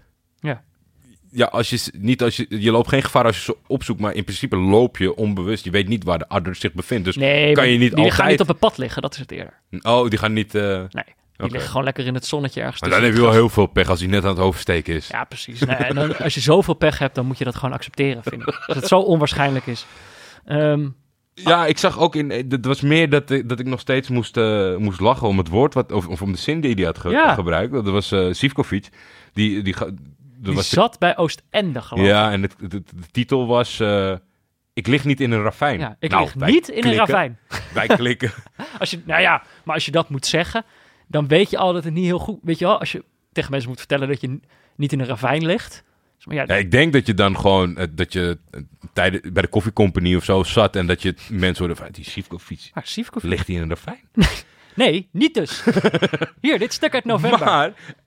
Daarna, het mag dan geen ravijn zijn. Het is wel zeg maar een soort van muisstil. Ja, hij was zit. toen zo'n... Volgens mij was dat dat eh, artikel... ging er ook over. Hij zat bij Oostende, maar hij had wel een gigantische auto. Er werd een beetje vreemd naar hem gekeken. En eh, hij heeft uiteindelijk een transfer gemaakt naar China. Naar Changchun Yatai. Grote club. Eh, in 2007 nog Oké. landskampioen geworden. Maar inmiddels spelen ze op het tweede niveau. En ik dacht, ik zoek het even op. Toen ging ik eerst naar de, de site van de club. En kon ik hem wel vinden in de selectie. Maar er stond er bij iedere speler stond er een, eh, een tellertje van hoe vaak de pagina van die speler was bekeken. Hoe vaak denk je dat de pagina van Zivkovic bekeken is? Waar stond de teller? Op een clubwebsite. Ja, gewoon zo'n countertje, bezoekerscounter. Echt? 33 keer bekeken. Hartstikke weinig. 33 scouts, hè? Ja, allemaal hebben we opgezocht. Hij speelt dus wel iedere week sinds hij, daar, sinds hij daar zit. Hij heeft op 26 mei nog een penalty gescoord. 12 mei heeft hij twee goals gemaakt, een doppelpak. Ik weet niet hoe je dat zegt in het Chinees. Nee. Eh, op 4 mei heeft hij nog een hat gemaakt en op 20 april nog een goal. Dus hij staat wel al op, eh, op 7 goals. Ploegje staat zesde. oh, 12 maar dan gaat het hem beter af. Want ik, eh, iemand is, Ja, hij is niet in zijn, in vergetelheid. zijn categorie is een beetje toch eh, Luc Castanjos. Die weer niet uit de verf ja. kwam en is overgestapt naar de Zuid-Koreaanse competitie. Middenmotor van de tweede divisie in... eh, Kijk, hij scoort wel Ja, lekker, dus de misschien kan hij hoogste, een dit is de transfer maken. hoogste, ni- hoogste niveau van de eh, Zuid-Koreaanse competitie. Maar hij, hij maakt wel zijn minuten, maar eh, scoort niet. Hmm. Nou ja, maar Zivkovic dus wel. Dus hij ligt inderdaad, hij ligt niet in een ravijn. Hij is gewoon nog aan het scoren bij Changchun Yatai. En wie weet wat dat hem nog uh, Keurig uitgesproken wel van. Jij wil nog even... weet ik niet, hè? Dat weet ik helemaal niet. Ik, het klinkt misschien goed. Misschien doe ik het wel helemaal fout. Jij wil nog iemand... hoe moet je dat zeggen? In het zonnetje zetten. maar dan andersom. In een regenbui zetten. Call out. Jij wil call out. Nee, kijk. Ik ben zo iemand. Ik kom mensen tegen op Twitter. Die exceptioneel goed kunnen tweeten. Ja. In het voetbal dan, Ja. zeg maar. Ja. En dan denk ik altijd, als ik, of tenminste zo ben ik, dan, vroeger deed je dan eh, eh, hashtag FF. Ja. Hashtag FF. Follow Friday. Ja, want dit, is, eh, dit moet je volgen, want dat is leuk. Ja. En nu hebben we een podcast om dat te benoemen. Daar was een, een, jongen, Stijn. Ja. Eh, hashtag, eh, nee, niet hashtag, uh, apenstaartje, alle Philippe Ja. met eh, underscores. Een wielrenner, maar tweet veel over voetbal. Ja, kijkt alle wedstrijden van Spanje en verslaat die en heeft tussendoor ook nog meningen. Ja. En toen dacht ik van, nou, Leuk dat, gast. weet je, die heeft eh 500, 600 volgers. Er komen er niet duizenden van ons Nou ja, af. en- Maar het is iemand die goed, die goed kan tweeten voor voetballers. Heb je nodig in je tijdlijn. Ja, leuke toevoeging. Ja. Nou, Nou, toen zag hij, van- eh, zei hij van, eh, oh, nee, komen ineens allemaal volgens. Waar komt dat vandaan? Ik hoorde het nu pas. Maanden voorbij. Het heeft te maken met een onderwerp die, waar wij allebei niet graag over praten. We hebben het één keer kenbaar gemaakt. Ja. Eh, het gaat over Net die... als dat we geen complimentjes willen voorlezen, vinden, worden we er ook een beetje ongemakkelijk van als we hier gaan zitten Ja, bedelen. maar er is dus een podcast, podcast podcast award. Ja. En meneer Alaphilippe, die besloot om even aan het publiek te zeggen... Ja. Sorry pikkies, ik heb voor een ander gestemd. Ja. Nou, Dat vond ik heel bizar. Dat, dat ging echt ook dwars door mijn hart. Ja, ik ook. Ik denk, Prima dat je het doet. ja, maar waarom moet je het ook nog delen? Ja. ja. Dus bij deze mensen, eh, als je het Spaanse voetbal wil volgen, Ed Jurian van Wessem, Jurian van Wessem, en on- ontvolgen die Alaphilippe. Ontvolg Ala De meest ontrouwe Wat een hond. tip die ik ooit heb gegeven. Een ontrouwe hond. Ontvolgen. Hey, eh, En ik controleer dat, hè? Ja. Bij zijn volgers. Ja. Ik wil, dat, ik wil dat aantal wil ik omlaag zien gaan. Wil ik zien kelderen. En een andere vraag. Kijk, jij zet dat dan in het draaiboek. Ik was het helemaal vergeten dat we die gesteld hadden. Dat vind ik wel een hele leuke vraag die we toen stelden. ging over de selectie van het Nederlands elftal. En de rechterflank die je dan kunt maken. Mhm, Dus toen was de vraag, ben je een TT Promens mens? mhm. Ben je een Dumfries Bergwijn mens? Of, derde optie, ben je een Hatenboer Berghuis mens? Ja, die stond tussen aanhalingstekens, want dat zijn... Ja, Vallen net is buiten de een, is een select groepje. Ik denk dat je je zorgen moet maken als je Ja. zo iemand kent. nee, maar ik weet dat ik toen nog heel stellig... Ik, ik, was, ik weet nog wel dat ik, zeg maar, voetballend... dat er best wel te twisten van. Maar in hetgeen wat ik prettig vind om te zien... en wat, wat ik graag zie... dat ik uitgesproken een, een, een Tete Promise mens was. Mhm. Maar daar heeft eh, Bergwijn, eh, die maakt het mij wel lastig hoor. En ik, de Tete krijgt nog steeds eh, wel volgens mij veel eh, vertrouwen van, eh, van Koeman. Ja, Volgens mij zit hij nou ook weer niet helemaal lekker bij Lyon. Want die hebben natuurlijk eh, die Dubois gehad. Is een goede. die Rafa, Rafael heeft erbij getekend. ja. Dus dat is ook, weet je, dit, dat is net te weinig. Maar gelukkig qua oranje. Dumfries. Wel een goed seizoen, persoonlijk. Ja, ik heb het gevoel dat hij een beetje wegzakte gedurende Ja. dit seizoen. Maar ik, ik, hou wel, ik hou wel van dat soort spelers. Ja, dit is wel een, een, positieve aanjager. Ik denk dat als Ja. het om hem heen eh, gewoon goed is, dat, dat hij een lekkere driver kan zijn. Ja. Dus eh, mocht Bergwijn ver- verkassen naar Amsterdam, word ik een Dumfries Bergwijn mens.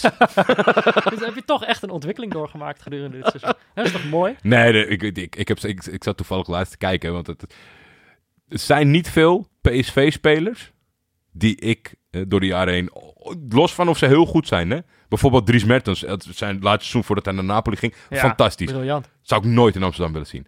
En heel af en toe zit er zo'n speler tussen, Ja, dat je denkt, verdomme. die wel. Ja. En Stevie is er een van.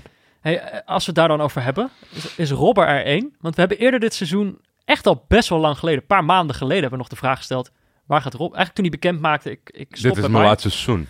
Eh, bij Ja, Bayern. het is Een teaser. Hij is zo'n teaser. Nou ik ja, weet we weten ik denk niet. dat het oprechte twijfel is. Nou, we, we- bij Bayern, we weten het niet. Want hij houdt nog steeds ook open dat hij helemaal stopt. Want hij wil niet in de Marcia, gaat Ja, niet in de subtop spelen. Nee, ik zie, kijk, weet je, er werd toen even Hij gesproken. staat open voor Amerika. Dus het lijkt mij toch, dat Ja. kan niet anders dan dat Amerika is. Als, hij- Ja, als hij dat zelf aanhaalt, Ja. nou, eh, dat heeft de MLS Nou, wel maar zo misschien dat hij geregeld. dan toch een beetje zo zijn voetjes in het water steekt. Stel, er is nog één topclub die hem eh, alle wedstrijden wil opstellen.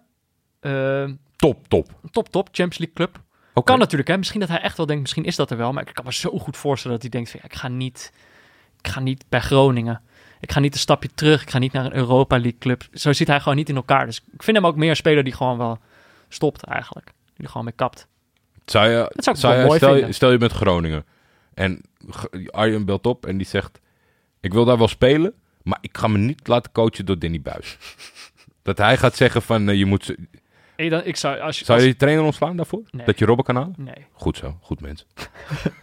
nee, natuurlijk niet. Ik denk wel dat dat dit dus- telefoontje heeft gepleegd namelijk. Nee, natuurlijk niet. nee, natuurlijk niet. Eh, Zo'n mensen zijn niet. Nee, ik, ben, ja, ik, ik vind wel met dit soort zaken, en natuurlijk heb je tijd voor nodig. En, eh, dan, maar je weet dat het hele journaille op dit antwoord zit te wachten. Heel veel mensen zitten op dit antwoord te wachten. Ja. Help dan een beetje mee. Ja, maar ik denk Want dat het hij heeft nog dus niet uit ma- is. maanden terug al dat hij aan heeft gegeven van... dit is mijn laatste seizoen bij Hij heeft, zo, Bayern. hij heeft ook zo'n rot seizoen. Hij heeft geblesseerd. Ik denk dat hij het gewoon nog niet weet. Oké. Ik denk dat hij zelf ook nog twijfelt. En een beetje eh, wil testen wie er nog geïnteresseerd is. Weet je wie ook wat ging testen?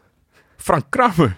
Weet je dat nog? Bij Eurosport, zijn afscheid. Nou ja, Die nacht eh, nou ja het, is, dat- het is dat jij erin zet. En- Was je het vergeten? Ja, ik denk het wel. Dat, Nou is- ja, dat was zijn ultieme angst. Het is iets, kijk, als iemand mij had gevraagd, eh, noem de naam van de commentator die op, eh, op markante wijze afscheid nam, dan had ik echt wel Frank Kramer gezegd. Wel. Maar hij was niet on top of my mind of zo. Dus er verder heb ik ook nooit meer aan dat moment teruggedacht. Terwijl op, in die week zelf, toen het was gebeurd, toen dacht ik, wow, hij is een held.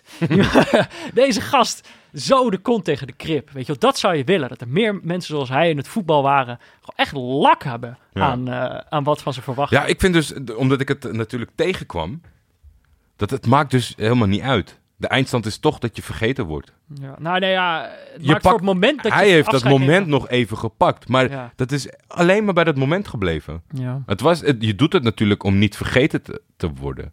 En dan heb je nu ja, een soort van...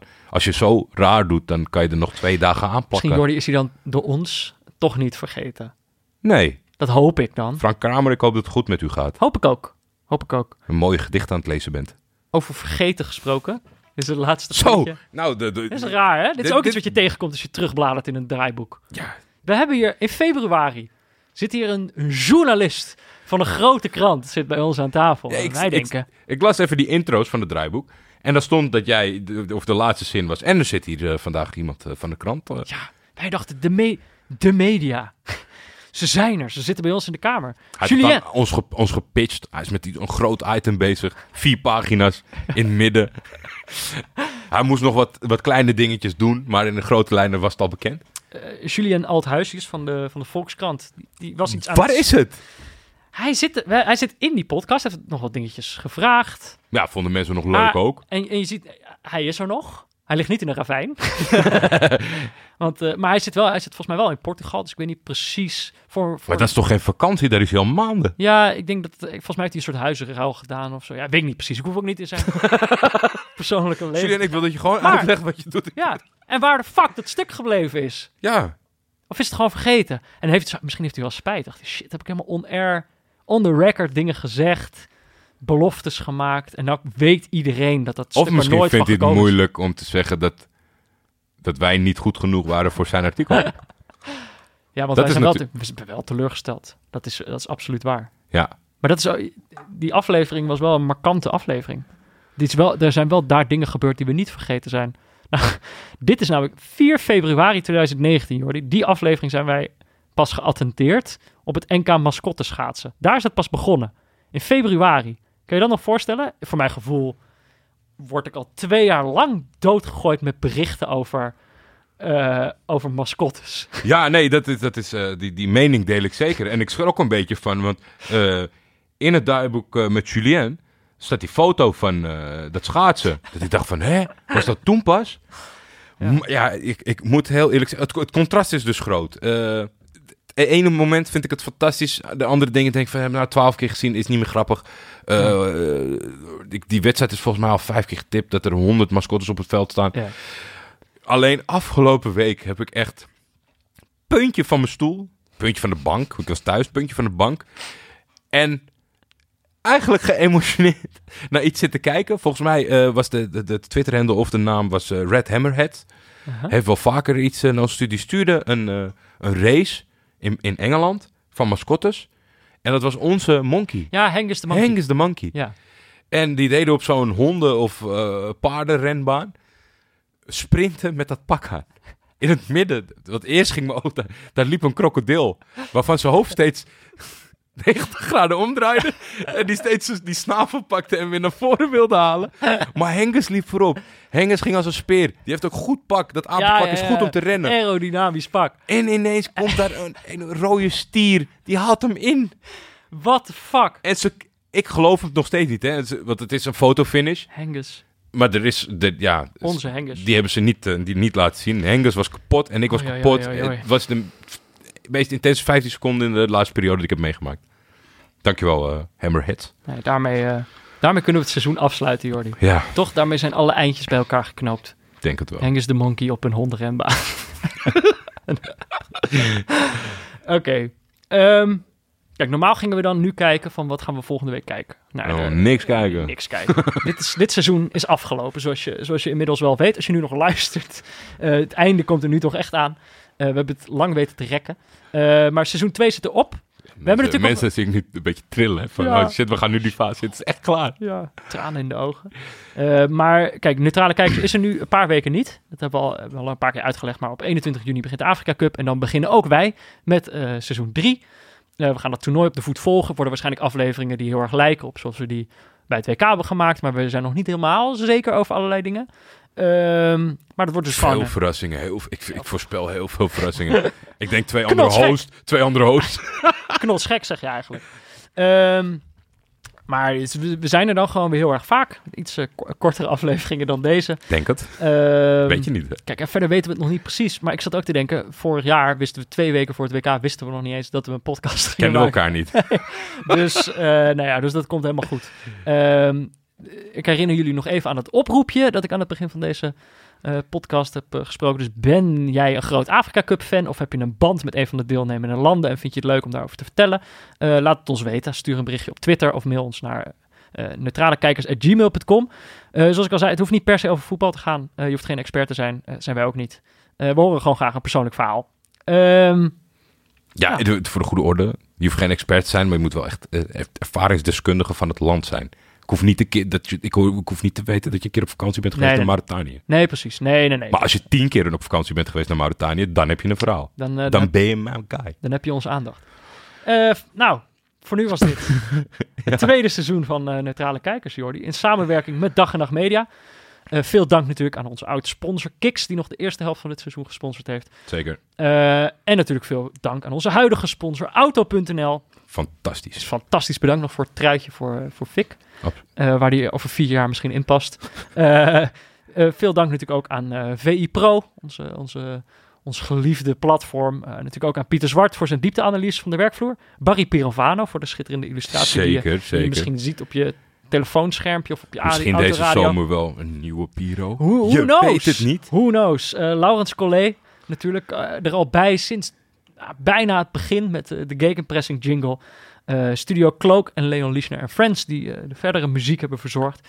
We moeten nog bedanken Santos Magazine, Ja. Goal Magazine, Freshly Fish. Dat de, zijn de, de, de, de voor mij... eh, de OG's. Ja, vind ik wel. Vind ik wel. Nog steeds onbegrijpelijk dat een tweet die standaard honderd keer geretweet wordt, dat er, dat er eigenlijk... Kijk, Santos en Goal en Freshly Fish, die hadden allemaal een luisteraar binnen het bedrijf. Dus die zeiden nou, zo, zo, zo. Ja. En die wilden daaraan helpen. En dat vind ik super vet. En dat is volgens mij een kleine geste. Maar dat zijn, ja, dat andere mensen dat niet snappen. dat snap ik gewoon niet. Maar Freshly Fish, die hebben natuurlijk die hebben, die hebben gewoon voor, gezorgd dat iemand via onze podcast een Acht vis heeft gekregen. acht vissen. Ja, nee, dat, ik echt- Jan Braaksma, we hebben ze nog niet op. dat is echt die, dat had ik gewoon nooit durven dromen toen we hiermee begonnen. Echt Dat niet. we een doos vis weg zouden geven. Eh, ook bedankt aan alle andere mensen die deze podcast op wat voor manier dan ook gebruikt hebben om iets weg te geven aan onze luisteraars of om iets te laten weten aan andere mensen. Eh, ook bedankt aan iedereen die ons eten heeft opgestuurd. Dus dankjewel nog Johannes eh, voor de nootjes. De, wat was het? Dus de, de chocolade Choco-amandel. kaneel, kaneelamandel. Nou, knotsgek was het. Gebeurde heel veel in dat In de nootje. laatste minuut van die noot. Frank nog bedankt voor de Groninger koek. Ik heb hem helemaal opgepeuzeld. Echt waar? Ja, helemaal. Ja, Ja. echt. Ja, ja, veel te veel plakken van gegeten.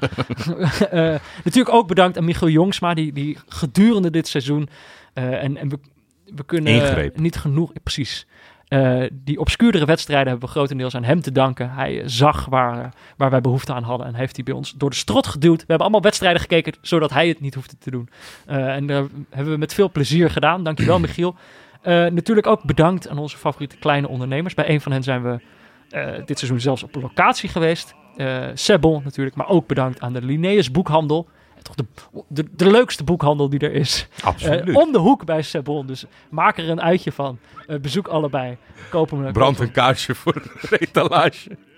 Eh, maar natuurlijk, als we echt iemand moeten bedanken, natuurlijk de luisteraars voor al jullie steun, voor jullie heerlijke berichten, de rectificaties, eh, ja, al die interactie eh, die, eh, die er toch blijft op een gekke manier. Eh, ja, daar kunnen we niet dankbaar genoeg voor zijn, toch Nee, Jordi? nee, nee, nee. En ik denk ook dat het niet... dat het, moet echt duidelijk zijn dat de leukigheid die het je brengt echt ook mede te danken is aan jouzelf, luisteraar. Ja. Ik heb het nu even tegen jou. Heel intiem dit, hè? Ik zit in je oor. Jullie doen dit ook. Mensen die, die zitten in mensen hun oor. We doen dit samen. Ja, het is heel intiem, hè? We doen dit samen. Eh, voor de boeg dus. De Afrika Cup. eh, nog een paar weekjes. Eh, heb je zin om hier alvast tegenaan te bemoeien? Ook dat het een vraag naar mij was. Ja, kan ook, Jordi. Als je zin hebt om je er tegenaan te bemoeien, je weet me te vinden. Nee, je kan ons natuurlijk bereiken op Twitter. Kan naar @defef. Nou ja, als je, als je het nu nog niet weet, dan, of naar @buurtvader, dat ben ik. Je kan ook mailen naar neutralekijkers@gmail.com. Je kan een recensie achterlaten in je podcast-app. We zijn als het goed is bijna overal te vinden. Nou goed, dat was het. Tot de Afrika Cup, Jordi. Tot dan, Peter. En nu, dit was altijd al een blokje. Voor de echte. Dit is voor de harde kern. Ik ontving namelijk een. eh, een- een- wij ontvingen een mailtje. Eh, ik herkende de achternaam, omdat het eh, twee Ja. keer eerder, toen wij nog het segment hadden, Eigen tijd sport. eigen tijden sport. Sorry, Mhm. ik was het alweer vergeten, zo lang geleden. De naam Aandewiel, die deed mij wel wat, die, die deed bij Wel mij wat rinkelen. ja, Dus ik klikte die aan en Dave, dit keer, die schreef... eh, het zijn drie broers, geloof ik. het zijn uiteindelijk drie broers en dat komt ook wel duidelijk, eh, duidelijk naar voren. Maar de derde ik denk- broer heeft nu gemaild. Ja, en ik denk dat het... eh, Een goede afsluiting is voor dit seizoen. de, de beste afsluiting is voor het tweede seizoen. Dit gaat natuurlijk over de Klomp. De speler die zich legendarisch... Familie, familie van de Klomp is dit. Ja, de- de Klomp is ook een van de aan de wielen. Ja. Ehm, die zich legendarisch heeft gemaakt door niet in te vallen in een wedstrijd. En- en waardoor door zijn ploeg won. Ja, dat is Eh, dat is het een mooiste een voetbalverhaal. groot geste. Ja. Maar vertel, wat heeft hij gemaild? al vanaf het begin kan ik me scharen in de grote groep liefhebbers van jullie programma. En vanuit dit programma kennis gemaakt met de wonderenwereld van der podcast. Mijn jongste broer had ik ook met jullie kennis laten maken. En ik zat huilend van het lachen op mijn fiets toen ik ineens het eerste verhaal van De Klomp voorbij hoorde komen. Ik wist nergens van en ik heb het echt aan iedereen laten horen die me lief was. Overigens, de rest van de mensen die ik tegenkwam in die periode ook. Ook bij het tweede verhaal bestierf ik het en besloot ook mijn verhaal in te gaan sturen. Maar helaas was het toen ook meteen duidelijk dat jullie stopten met het vergane glorieblokje. Helaas, dacht ik nog, en ik besloot ook maar het mailtje niet te sturen. Echter knaagde het aan me. Kleine stukjes beet het weg van mijn geweten, omdat ik er niets mee gedaan had. En toen kwam jullie oproep om voor de laatste uitzending van seizoen 2 nog stukken in te zenden.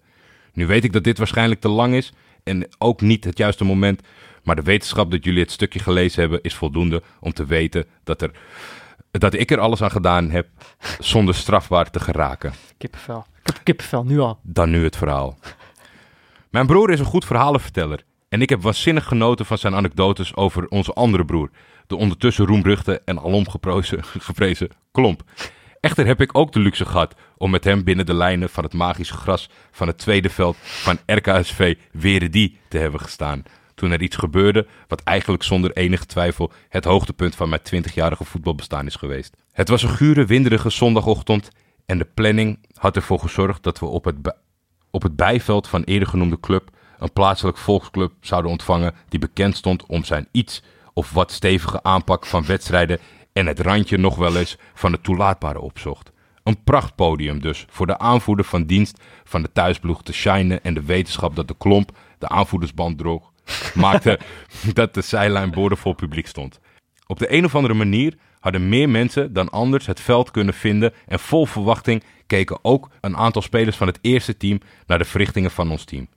Omdat de tegenstander de inschatting van het, het toelaatbare volgens de scheidsrechter niet goed inschatte, was het in de tweede helft duidelijk dat ze de achterstand met nog maar negen spelers moesten zien te beperken, waarop de trainer van Weren die ingreep en een al-in op de aanval ging spelen. Wetende dat hij het thuispubliek nodig had voor deze belangrijke overwinning, werd de spelbepalende aanvoerder naar de punt van de aanval geleid, daar waar hij bezoekers echt pijn kon doen.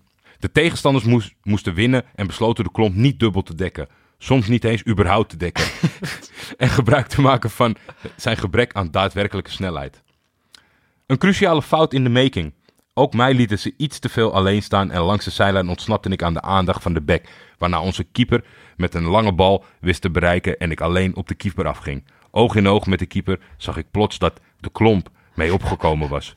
De keeper achtte mijn gevaar groter dan dat van de klomp en besloot zich volledig op mij te richten, zonder Zodat ik zonder enige moeite de klomp voor open doel kon zetten en dit ook deed.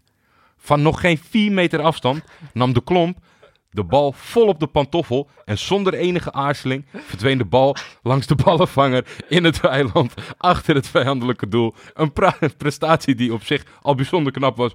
Zonder enige emotie trok de klomp zijn aanvoerdersband recht en zei tegen mij: Mooie bal. Stoïcijns liep hij onder luid gelach van de toeschouwers terug richting de middenlijn. Ik kon mijn lach ook moeilijk houden, maar genoot ervan. Ik heb nog nooit iemand gezien die zo weinig talent had, maar zo vol passie kon spelen. Wat een legend. Het verhaal zou echter een stille dood hebben gestorven in mijn voetbalgeheugen als het hiermee af was. De tegenstander echter had van deze eerste steen niet geleerd en dacht: hiertegen kan ik me wel een tweede keer stoten als er zo afgewerkt wordt. En ja hoor, daar viel de bal weer over de verdediging heen en stond ik weer oog in oog met de keeper. Zelfde situatie, vijf minuten later, 0% twijfel en de bal weer opzij naar de meegelopen klomp. Weer haalde hij voluit, terwijl het leer zichzelf vanuit een onmogelijk hoek in de winkelhaak van de kruising wist te murmen, liep hij evengoed onverstoord terug als vijf minuten eerder. De aanvoerdersband rechttrekkend en me aanmoedigend toespreken. Mooie bal. het publiek kwam niet meer bij en Nick liep weer met een lach terug naar de middenlijn. De man die eerder die ochtend nog struikelde over de beleiding van het veld was de held van de club. Als ik nu nog wel eens met de kleine mannen voetbal, weet ik altijd wie ik wil zijn. Van Basten, Laudroep, Jesper Olsen zijn vervangen door de klomp. Mijn nummer 9. Geweldig. De klomp. Dankjewel. Dankjewel. Niks aan toe te voegen.